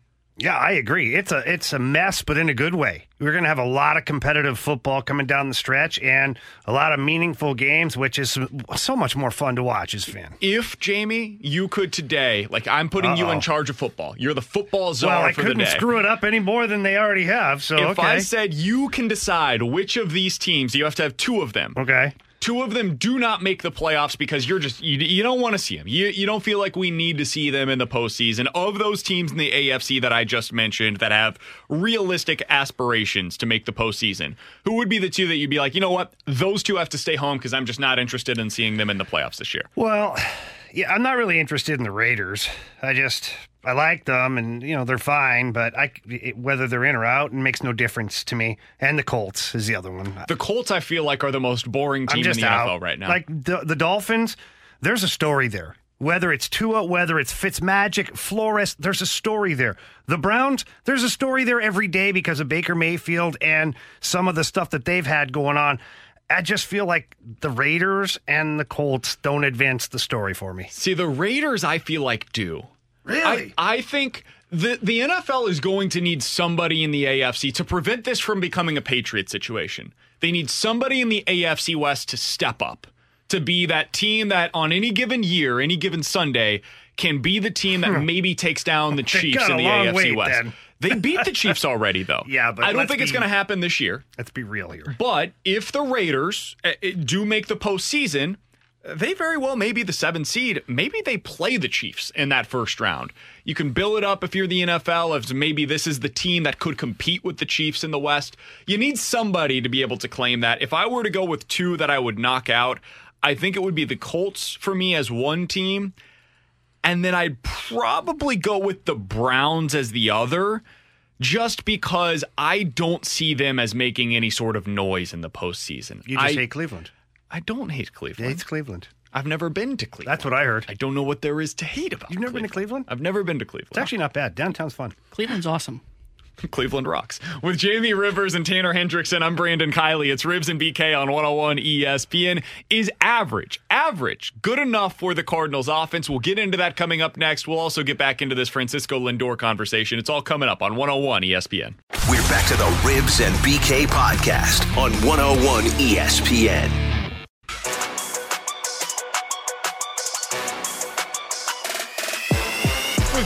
Rivers and Alex Ferrario, I'm Brandon Kiley. It's Ribs and BK on 101 ESPN. So I was reading a piece from Derrick Goold of the St. Louis Post Dispatch yesterday, and it got me to thinking. He basically wrote about is it enough for the Cardinals to be average offensively? Would that be enough for this team to become, even if you don't believe a World Series contender, a realistic contender in the National League again? And he made some pretty convincing points, Jamie. He said the average team last year scored 4.6 runs per game. The Rays, who represented the American League in the World Series, scored 4.8. The Cardinals were down to 4.1. The average team last year hit 77 homers. The Rays hit 80. The Cardinals hit 50 last year. The average team slugged 418 and had a 740 OPS. The Rays, right there, right at average, 425 and 753 OPS. The Cardinals were 40 points below league average with the slugging percentage and 50 points below league average in their team OPS. So I ask you, Jamie Rivers, I ask you, Tanner Hendrickson, in your opinion, having known now those numbers of what it would take for the Cardinals to get to average, what it took for the Rays to make it to the World Series last year, do you believe that simply being average offensively would be enough for this current team to be viewed as a realistic contender going into next year? So this year coming up is going to be a really weird season. Okay, so let me approach this two different ways. One, I think that with the division being maybe not as competitive as it has been in the past, I think that does still leave the Cardinals with an opportunity to make the postseason. Now, in a regular setting, no, it's not good enough. It's not. And now, uh, and we discussed this during one of the breaks. Uh, now that you are no longer going to have Kolten Wong, at least it looks that way. I know that there's been some talk of reopening that door uh, with Kolten Wong, but as of right now, you don't have Kolten Wong, you don't have Yadier Molina, you don't have Adam Wainwright. So what's your what's your brand, right? Like what's your identity? Well, it's obviously not slugging. Because when you're that low, below the average, and your OPS is below the average like that, then you defer to, well, pitching and run prevention. Okay, well, we had a hard time putting together a rotation earlier. Yep. For one thing, and then now we have a hard time figuring out, you know, who's going to replace Wong. I know it's Tommy Edman, but then who do you put at third base? Is Matt Carpenter back to being your everyday third baseman? Like now, all of a sudden, run prevention isn't your identity. So what are you? You're stuck in the gray zone to where you can't identify whether you're a hitting team or a defensive team. And for me, for me, that just spells bad news ahead. I agree. You know, if you don't have your identity, how are you going to go out there and win? And you know, BK, you said the Rays, you know, the World Series, they are at that average mark. They didn't win the World Series. To me, the Cardinals have got to get offense. Pitching and run prevention will not win you a World Series. I don't care. Looking in the past five years, three of the last four World Series winners led the league in slugging. Last five World Series winners have been top three in runs per game. Out of the last five years, 11 of the 20 teams to make the NLCS have had runs per game. So I have been top five in runs per game. They have to get offense. That's really interesting. I didn't know those numbers. I first didn't of all. either. Well played, T Bone. I I think the Cardinals are on a sliding scale right now that plays into that a little bit. And it, it has to do with this, Jamie. The Cardinals, over the last two years, were fifth in the league in starting pitching ERA.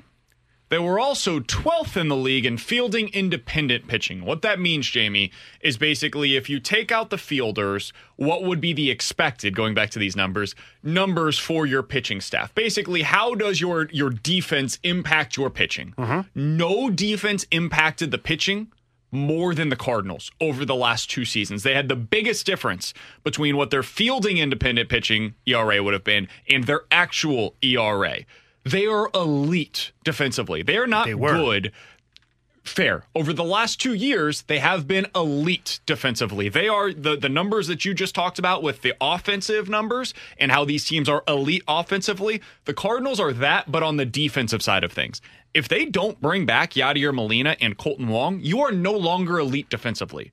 You might merely be good defensively. And if that is the case, if you go from elites to good, well, then you need to make that big of a jump in the other direction on offense. You need to go from being bad, which they were, to being at least above average. Maybe you don't have to get all the way to a good How do you get there. BK? How do you get there? You if you don't want to spend money, how do you get there? I think the answer is you don't. I wish that that wasn't the case, but I think the Cardinals need to be my head off the wall somewhere. here. Hang on, just gonna go smash my head off the wall. Well, may, you know what? Maybe this is it. Maybe instead, what they do is they improve the pitching.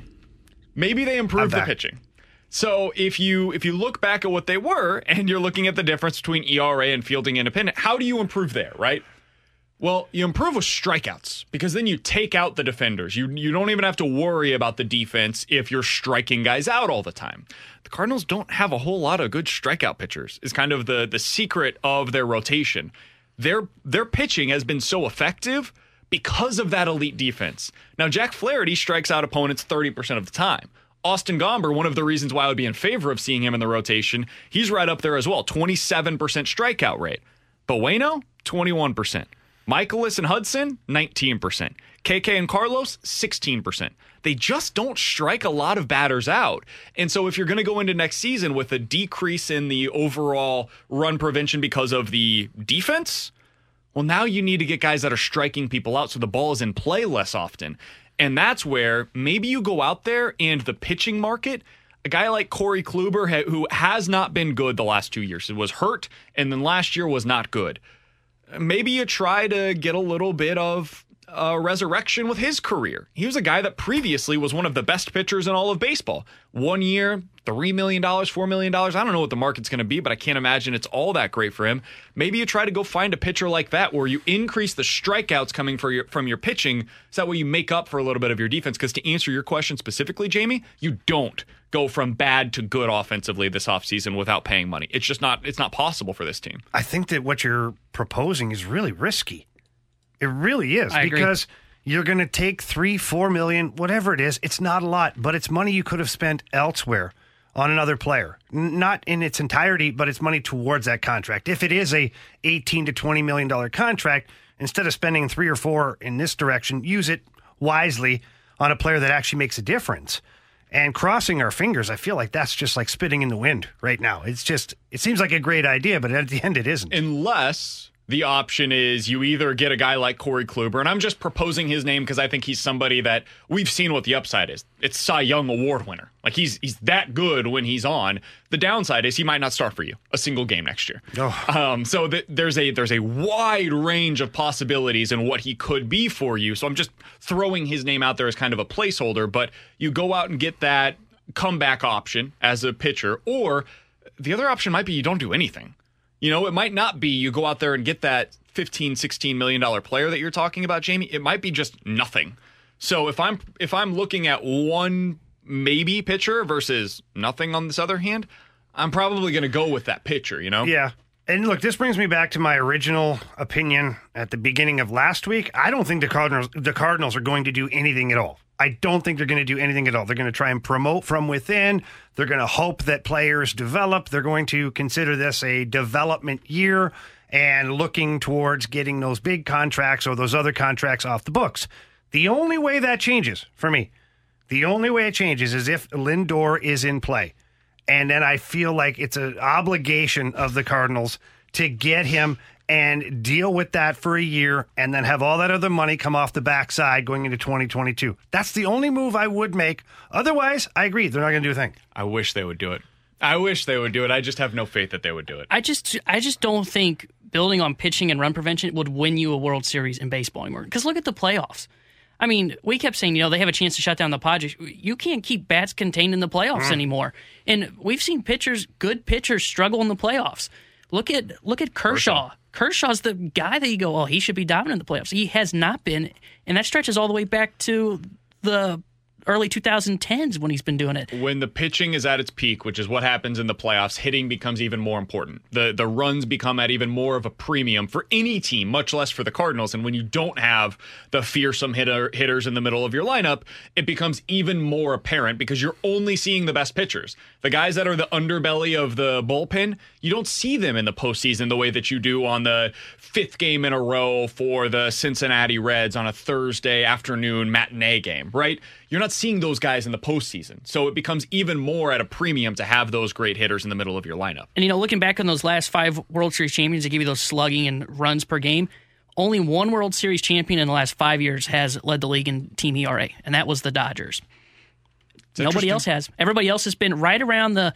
I I didn't put it down, but I remember it was just on the outside of the top ten, near the middle of the pack, or about eight or nine. No one in the top five in team ERA. That's interesting. Let's not forget, too, the Cardinals' run prevention, great pitching has got them to the postseason the last two years. They're swept in the NLCS, and this year didn't go well either. He's Jamie Rivers. That's Tanner Hendrickson. I'm Brandon Kiley. We'll get into the junk drawer coming up next. We're back to the Ribs and BK podcast on 101 ESPN. It's time to open up the junk drawer with Ribs and BK. Brought to you by Randy's Jewelry. We make quality affordable. Let's go Blues.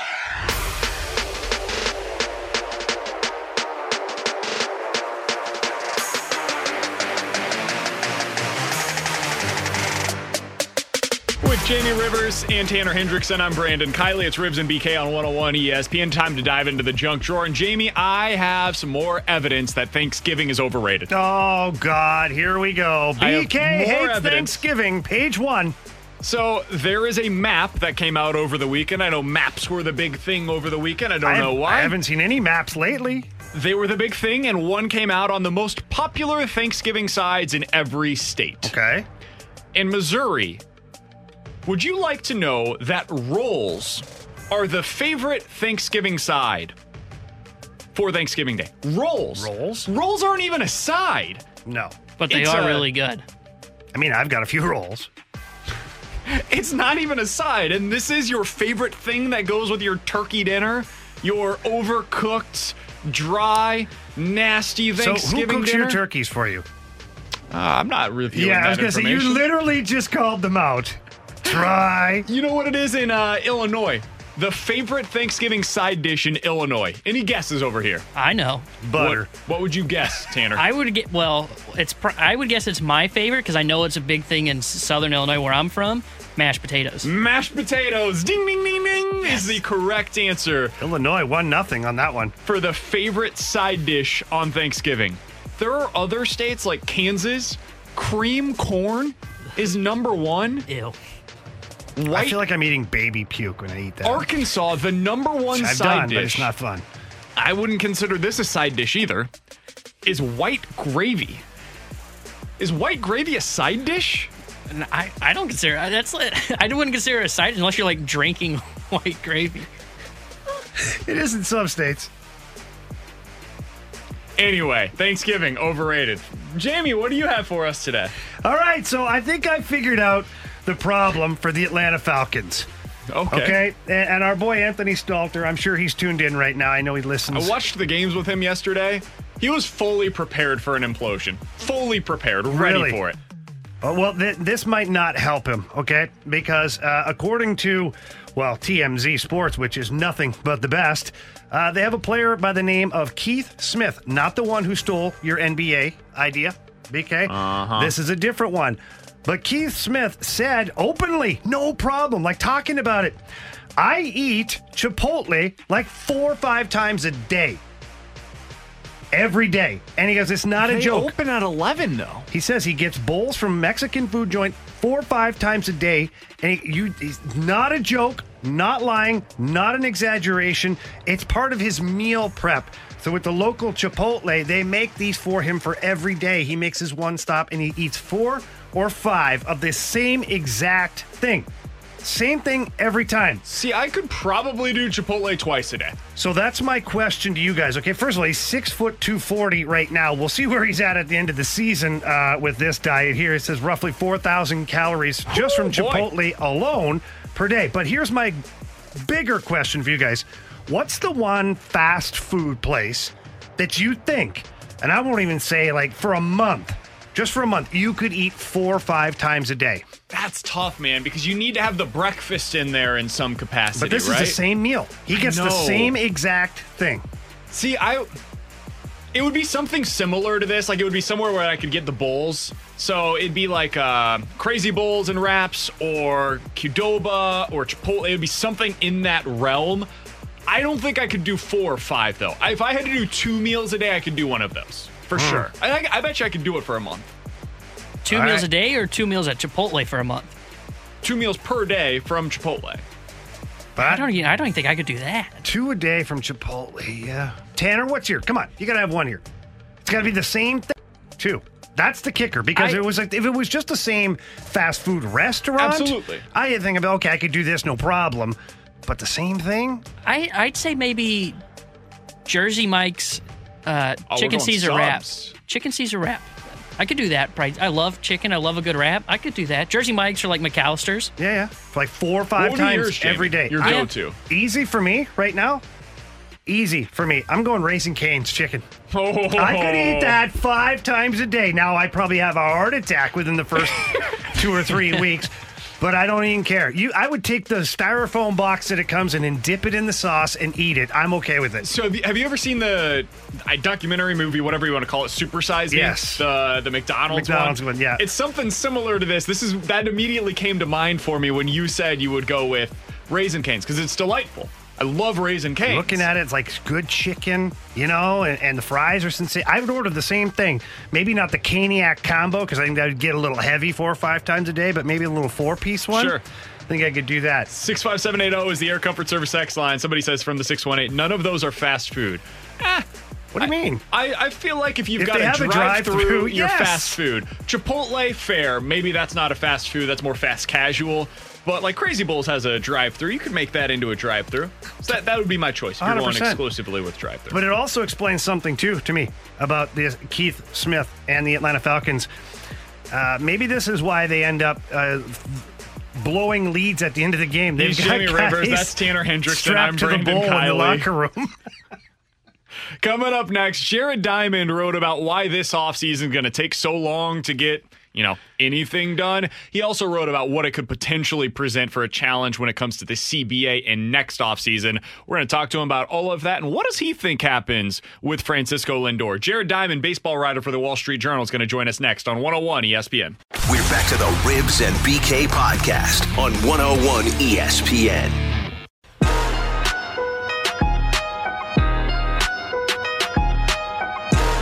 Jamie Rivers and Tanner Hendrickson, I'm Brandon Kiley. Let's go out to the Brown and Crouppen Celebrity Line.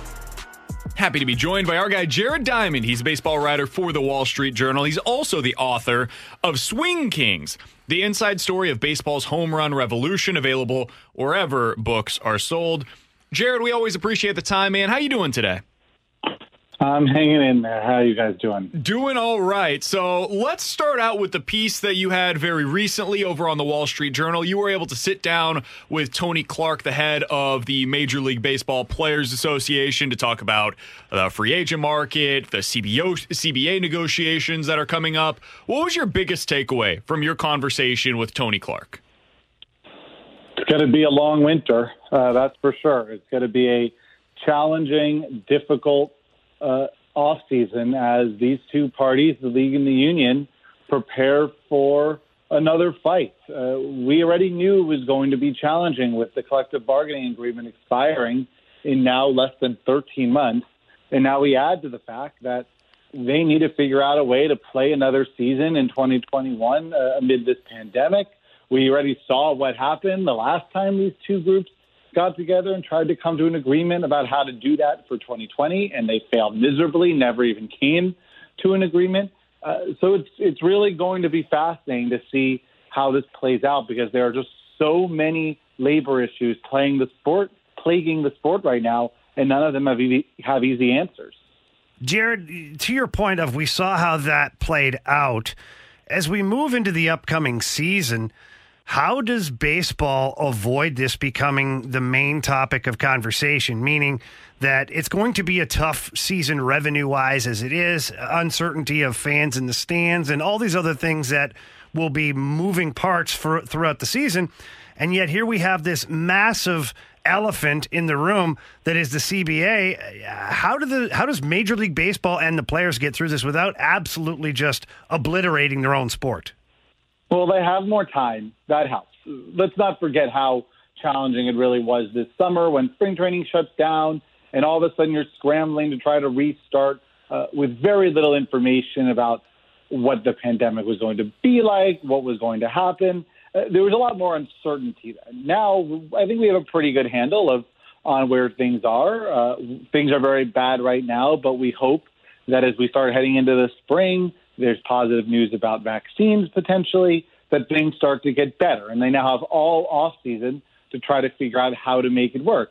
I think the other important thing is that I think by now the league has to be well aware that the players will not accept one cent less than full 100% proration. They made that point very clear during the last negotiation, uh, and yet they still spent weeks and weeks trying to get the players to accept further salary cuts. I hope that everyone realizes now that will not happen.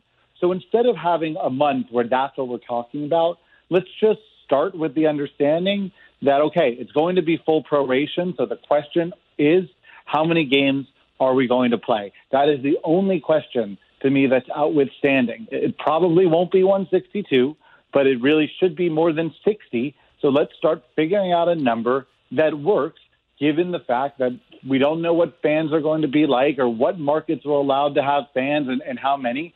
Let's find a number of games that work and let's go. And if that number is 100 or 120, that's fine. I, I don't think anyone expects a full 162 this year. Uh, I don't think that's really realistic. So let's just figure out what that number is and let's get going. Jared Diamond of the Wall Street Journal joining us here on 101 ESPN.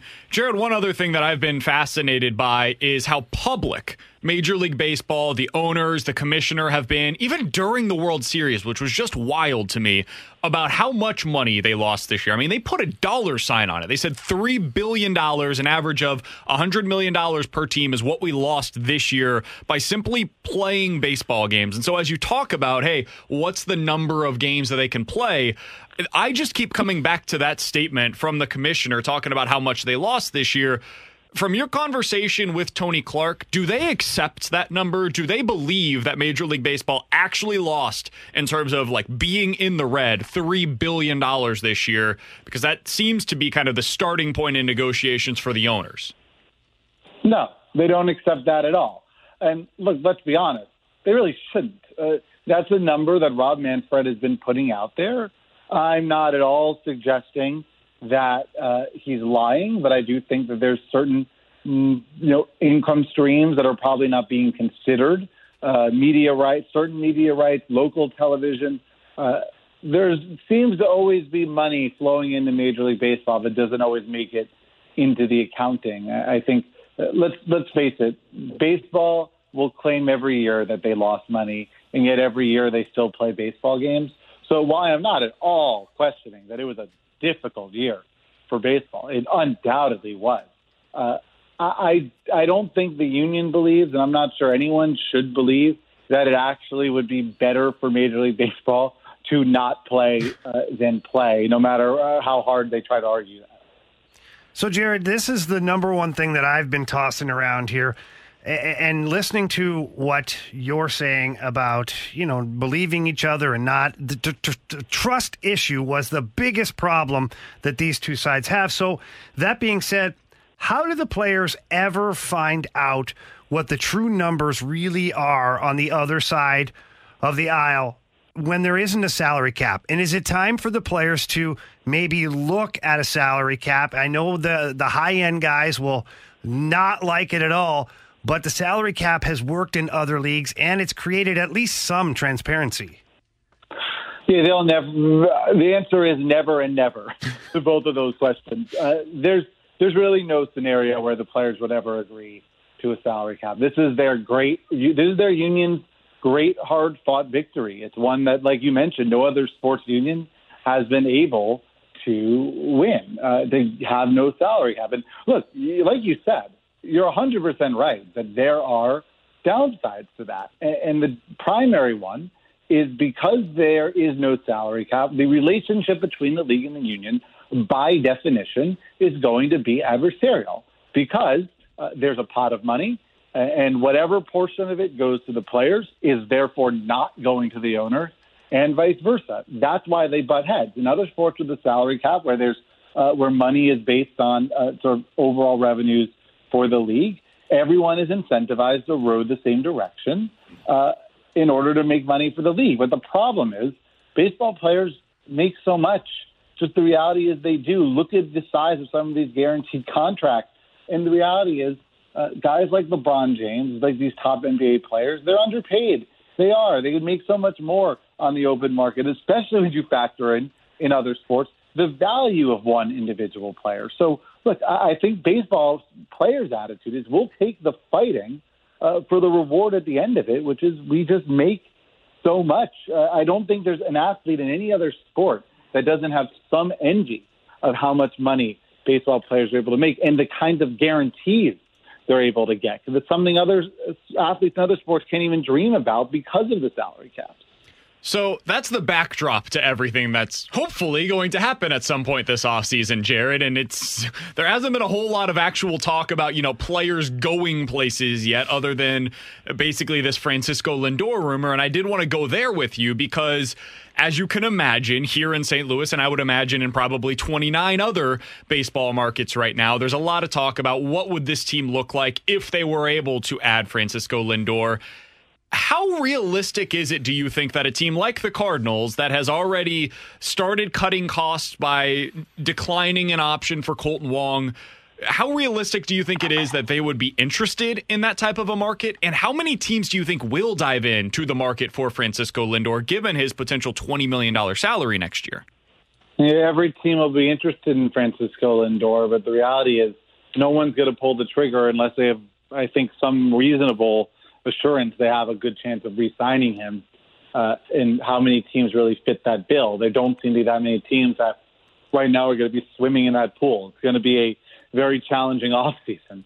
Uh, teams are not planning on spending very much money. You mentioned the Cardinals; they've already signaled their intentions, which is to lower payroll.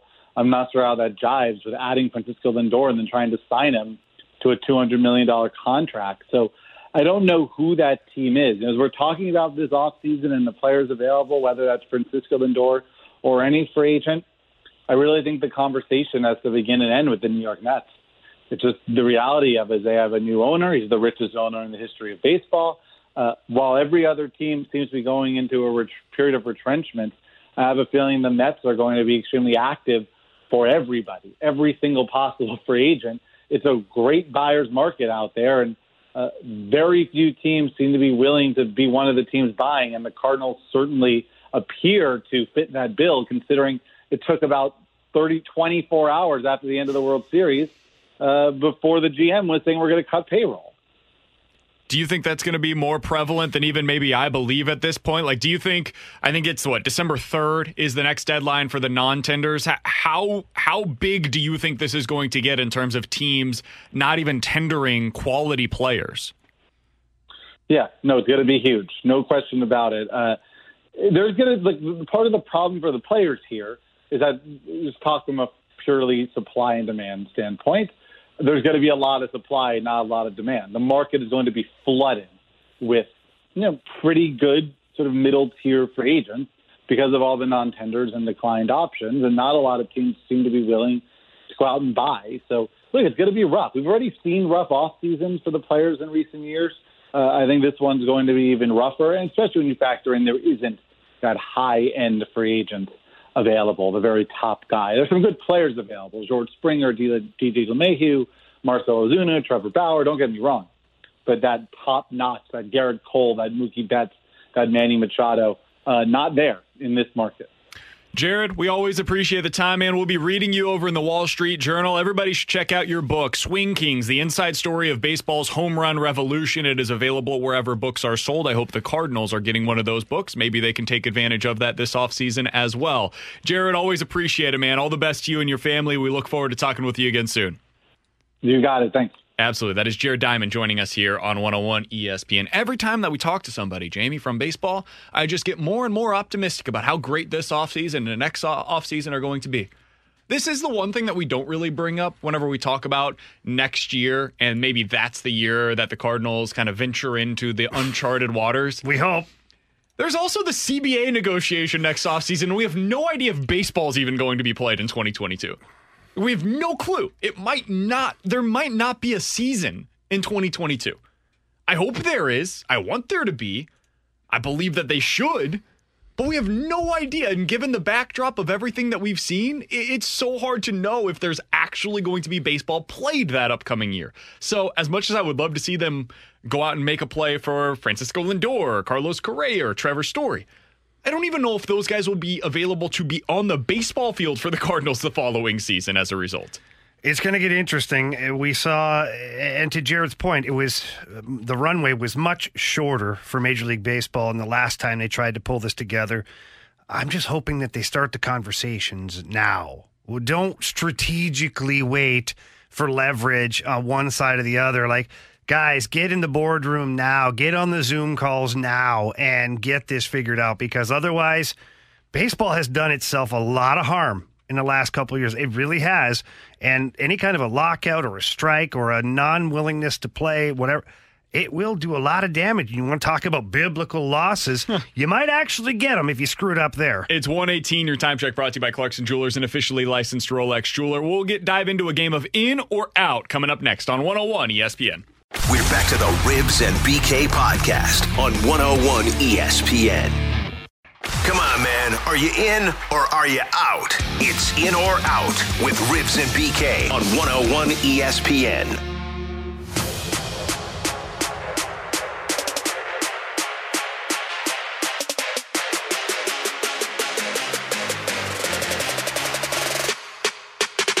He's Jamie Rivers. I'm Brandon Kiley. That is Tanner Hendrickson. It's Ribs, Ribs and BK on 101 ESPN. Let's dive into some in or out. 65780 is the Air Comfort Service text line to get involved with in or out. All right, Jamie, let's start with Tua Tagovailoa. 250 yards passing yesterday, two touchdowns, added seven carries for 35 yards on the ground, had a nice little 17 yard scramble himself. Mm-hmm. Are you in or out on Tua Tagovailoa after seeing the first two starts of his NFL career, including a good one, a big win against the Cardinals yesterday? I'm in. I'm in. I think that, you know, I think at first everybody was a little curious to see how he would start his NFL career based on the fact that he was drafted while he was injured, right? You don't see that a lot. And especially at the quarterback position where he's supposed to be a mobile quarterback, there's a lot of question marks surrounding him. And, then uh, to add to that, Fitzmagic was doing a good job and seemed like he was an adequate quarterback for the Dolphins while Tua continues to develop. Since he's been in there, his first game was average. And I think that the last game yesterday was good. He's trending in the right direction and he's showing me things that, quite honestly, I'm surprised in a really good way. So I'm in. I'm out. I'm, What? I'm not. It's been two games. How can I, he was very inaccurate against the Rams? and Maybe that was just first start jitters. But once we start getting some film on Tua, he's just like Kyler Murray. And your He point to me, he's going to have to be a guy that has to get out of the pocket, throw the ball. That's why I'm out on Tua. I'm not. No, he could change my mind. It's only two starts. It's early, but I don't want to get in on Tua just yet. I think he's clearly third among the three rookies that I've seen so far. Justin Herbert uh, immediately was like, "Whoa, He might be number one. he's amazing." He might be number one. And it you, you saw it, it. You saw the flashes. His first start against the Chiefs, he was really impressive, and he found out literally as the ball was being kicked that he was going to start in that game. Well, he knew his dad, you know, arranged to puncture a lung. Okay, so I knew immediately on him. I think everybody knew immediately on him. Okay, this is a little better than we were expecting. Joe Burrow, we saw the flashes immediately. Whoa, this is a little different than what you typically expect out of a rookie. We didn't see that out of Tua. Tua's first start was very up and down, to say the least. Ginger, ginger, a little walking. Yeah, Wasn't he confident. gingerly. Yes. His second start was good. I think some are making it out to be a little better than it was. It was a good start. He was he, he played well. Let's not act like he was going up against the 85 Bears first of all. So negative. And let's not act like he threw for 350 yards and four touchdowns Did he throw that. an interception? no, he did not. That He has not thrown an interception you yet. don't talk about the positives, do you? He's been sacked decent amount of times. He has already fumbled. I I like Tua. I think he's going to be a good quarterback. I do not have him in the same category right now with Justin Herbert or Joe Burrow, Oh, God, though, no. from what we've seen. No. I don't think he's in that category. So No. I'm in, but not to the same degree that I'm in on Justin Herbert or Joe Burrow. I'm all the way in on Yeah. those two guys. I'm I'm dipping my toe in the water to be in on Tua Tagovailoa right, All right. now. Well, you just stay on top of that fence. 65780 is the Air Comfort Service text line for in or out. In or out, Jamie. You now believe that the Chargers are actually cursed. because I've been trying to tell you for weeks now. It's not that the Chargers are a bad football team, it's that somebody, I don't know who, maybe it was way back in the day, somebody put some kind of a curse on them. But somebody put a curse on the Chargers and it has not worn off yet. Are you in or out on that curse at this point? Ah, I hate the fact that you're kind of right. Um, and uh, you know what's amazing is they even tried to switch it up, right? They tried to leave San Diego and go to LA and be like, we're going to leave that curse here. Mm-mm. That curse follows you. It follows you. And I'm starting to believe that they are cursed slightly. However, I think the guy to break the curse is Justin Herbert. Yeah, He just, as Philip Rivers and LaDainian Tomlinson and Antonio Gates were once upon a time, huh? Being negative again, okay? But yes, I'm in that there is some kind of Chargers curse. Next step, change your name. I, I'm in as Live in well. Change the jerseys. We already left the city. Everything, swap it out. I, I'd agree with that. I, I'm in. I think they are cursed, but I think they are just a new head coach away from breaking the curse. And that next head coach could be the Kansas City Chiefs offensive coordinator. Put him with Herbert. Oh, man. Wow. I kind of like Anthony Lynn though. I I know I know the end of game situations. I know I know All everybody. the blown leads. You love that guy, right? I think he's a pretty decent coach. I mean, you could do a lot worse, and maybe I'm letting good be the enemy of great, and you want to you want to hire Bieniemy to get to that greatness. I, maybe that's possible, but man, it's not Anthony Lynn's fault that the receiver had, in my opinion, pretty clearly the two feet in, and it should have been a catch, and they ruled it an incompletion when they should have walked off the game with a winner. Like they they reversed the script this time around. They were supposed to lose. They got the ball back and they threw the game winning touchdown and they took it off the board. Like, they literally won the football game. They were celebrating. The Raiders were walking in shame off of the field. And then the referees Say, no, looked no, at wait. it Come back. and they didn't stop the count. They kept going with the count and the Raiders won and the Chargers lost. I don't understand. Yeah, but how do you explain the three 17 point blown leads or something late in the fourth? I can't. The, the, That's, that's what that's this curse. coaching. That's coaching. Coaching, curse, C words. 65780 is the Air Comfort Service text line for in or out. In or out, Jamie, one of the Vikings, the Panthers, or the Falcons will make the playoffs in the NFC this year. In or out, the Vikings, Panthers, or the Falcons will make the playoffs this season. That NFC East just sucks so bad that it gives, One of them's guaranteed. Yeah, it gives it opportunity. I'm out. I don't see any of them making the playoffs. I think that looking at the Saints, the way they're going, the Buccaneers, uh, gosh, hang on. Maybe I got to take that back. I'm looking at this awful division. Oh, my. The Rams, the Cardinals. Uh, all right. I'm in. I'm in.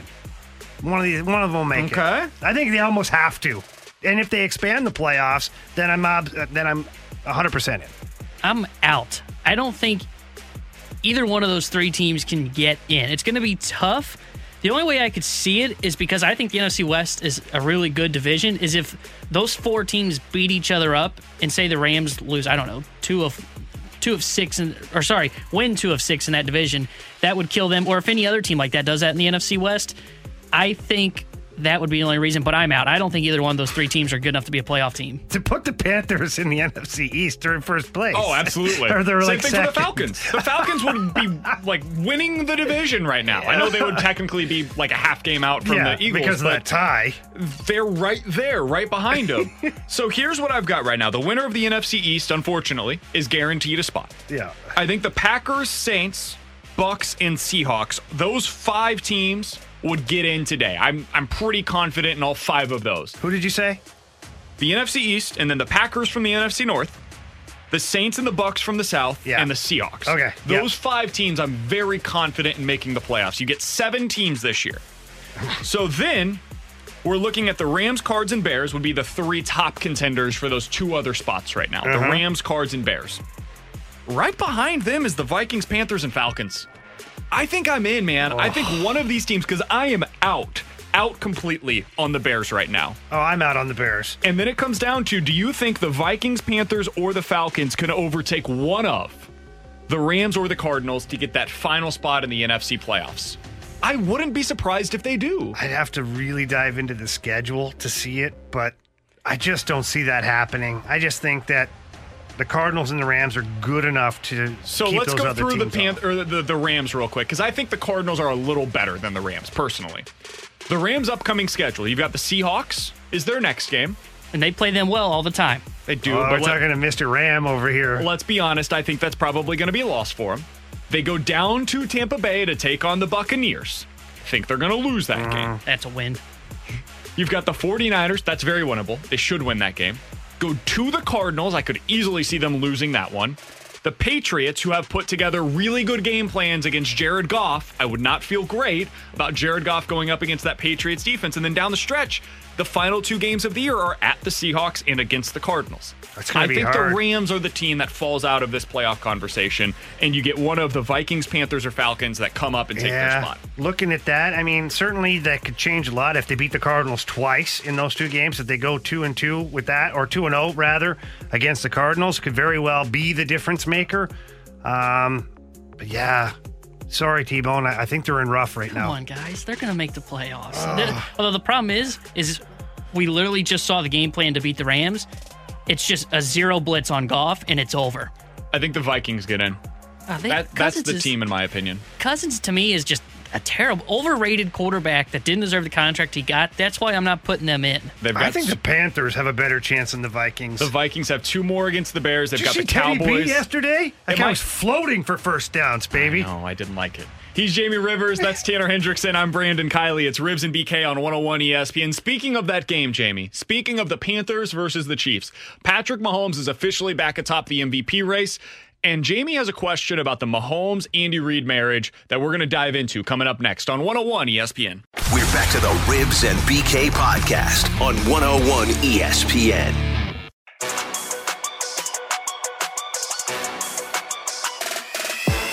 With Jamie Rivers and Tanner Hendrickson, I'm Brandon Kiley. 65780 is the Air Comfort Service text line from the 314. BK, I know it's your birthday, but get out of town with all these garbage takes. no, really. You should get out of town. I know a guy. Just let me know when you're ready to go. It's not nice. Just give it a second until you hear this upcoming take. So, Patrick Mahomes is on pace right now to be the next MVP. I think we can all agree with that. As of this weekend, for my money at least, I think he is now the favorite. Russell Wilson's had a tremendous season. He deserves all of the credit in the world. Same thing is true for Aaron Rodgers. There are many deserving candidates for MVP this season. For my money, at least, I would have Patrick Mahomes at the top of that list. But Jamie, yesterday, after that unbelievable performance by him carrying the Chiefs, who did not play particularly well outside of Mahomes, Kelce, and Tyreek yesterday, you asked me a question. So, what is it about this Patrick Mahomes marriage with Andy Reid that is working so well? What did you see yesterday? What did you want to hone in on this? So my exact text to you after watching some of the plays and really the last couple of weeks, specifically watching the play designs, how Andy Reid and the team designs plays. And so my question to you last night was is it Patrick Mahomes' ability that makes them great? Is it Andy Reid's incredible play designs? Does Mahomes' ability push Andy Reid to design more complex plays? Or do Andy Reid's plays pull out the greatness in Mahomes? And I know that's a lot of questions regarding a relationship between a coach and a quarterback, but I, I sit there and I watch and I go, okay, so would Andy Reid be this mega mind play calling guy if he didn't have Patrick Mahomes? The answer is no, he wouldn't be. Because he who else would be behind center, right? He wouldn't be able to do some of these things we're seeing.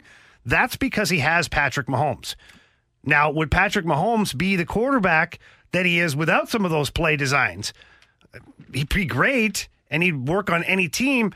But I think that Andy Reid's ability to expand the playbook and to get into some of these areas that are difficult and the play design where we're seeing some wacky stuff this year, I don't think he can do that without Patrick Mahomes. Andy Reid brings out the best in Patrick Mahomes. Patrick Mahomes brings out the best in Andy Reid.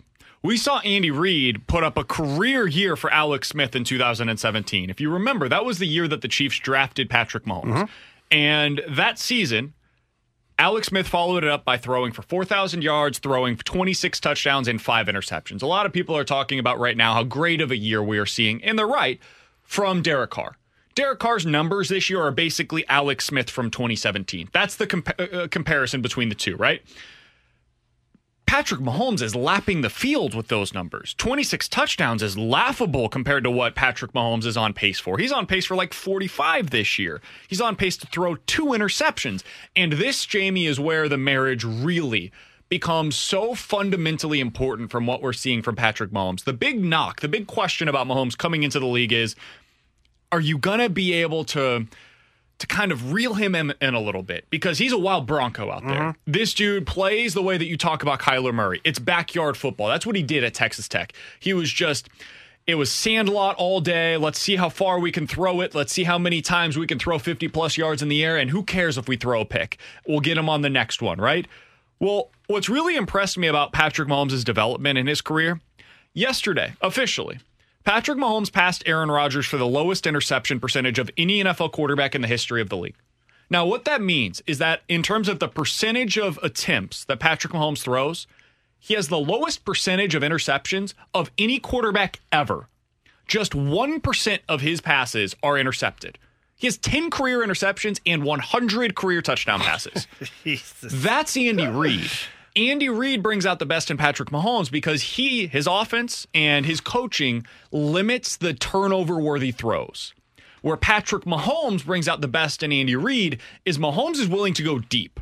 The big knock on Andy Reid's offenses for years was it's all horizontal. Everything's within 10 yards of the line of scrimmage. That's not the way Mahomes plays. He's going to give you those deep shots. Now, it might be only three, four, five times a game, but he's going to make them count.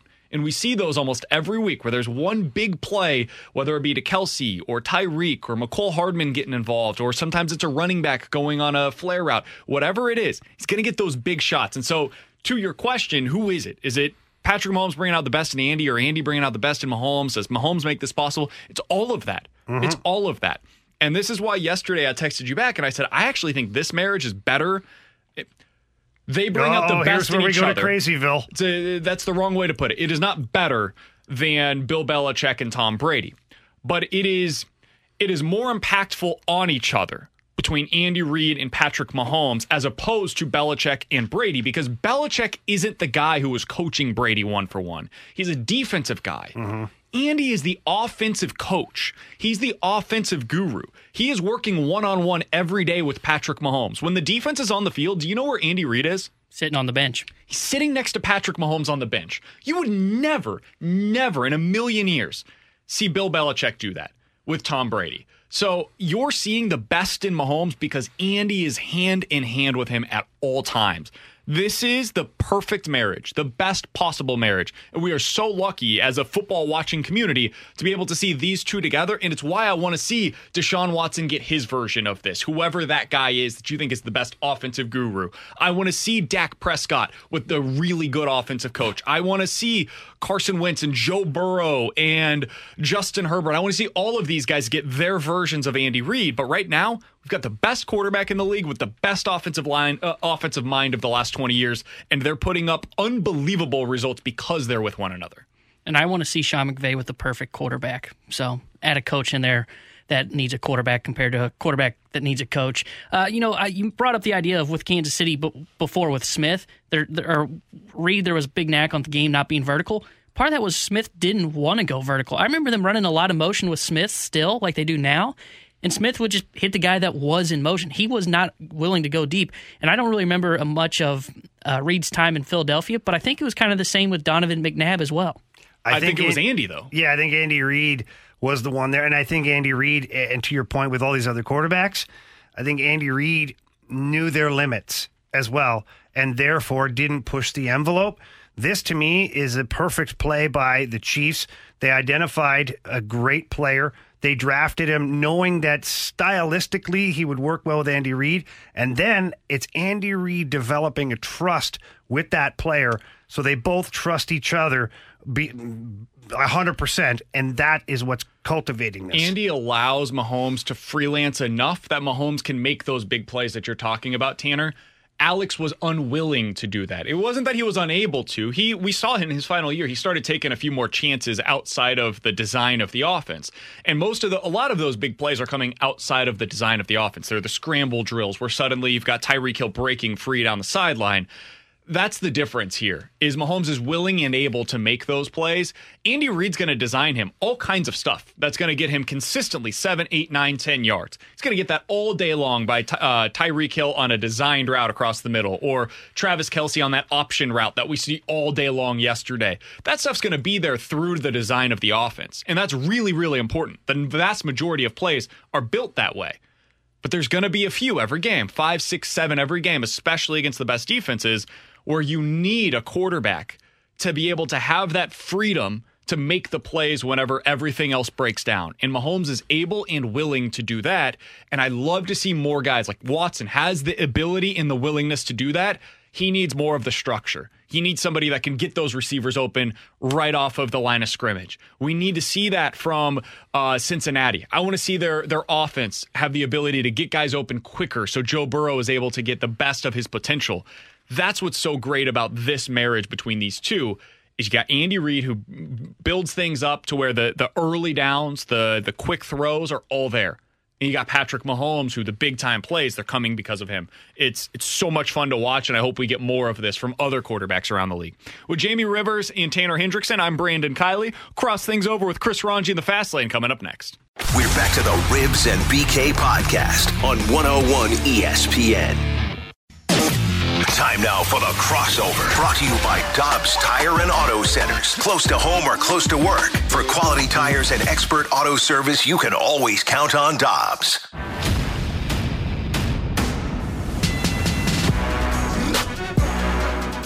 With Jamie Rivers and Tanner Hendrickson, I'm Brandon. Kiley crossing things over with the fast lane. Chris Ranji is back. He is in studio. Ranj, how you doing today, man? Oh my God, do I feel good? Did you did you see yesterday? Now what? I mean, what an effort! What an the Chiefs effort! did they did find a way to That's pull what it I'm out, talking Ranj. about. Those Kansas City Chiefs. The the the Buccaneers lost. Oh, a oh my tough God. One. Oh, Can you? What a I'm assuming you though are talking about the really really anemic performance by the Chicago Bears. They're trash. They are They're- just they're terrible. absolute, total hot garbage. It's really, really bad. I was so when they were five and two, they went to five and two. I said, "There's a very good chance this team gets to December and they're six and five. I think that might be generous.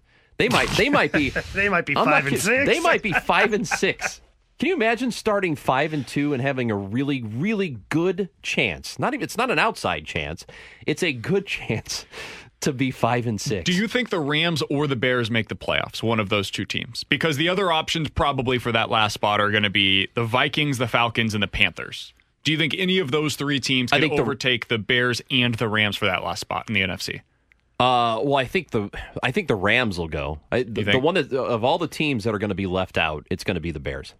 They're just the, they have nothing on offense. Would you be surprised if they finish in the cellar in the NFC North?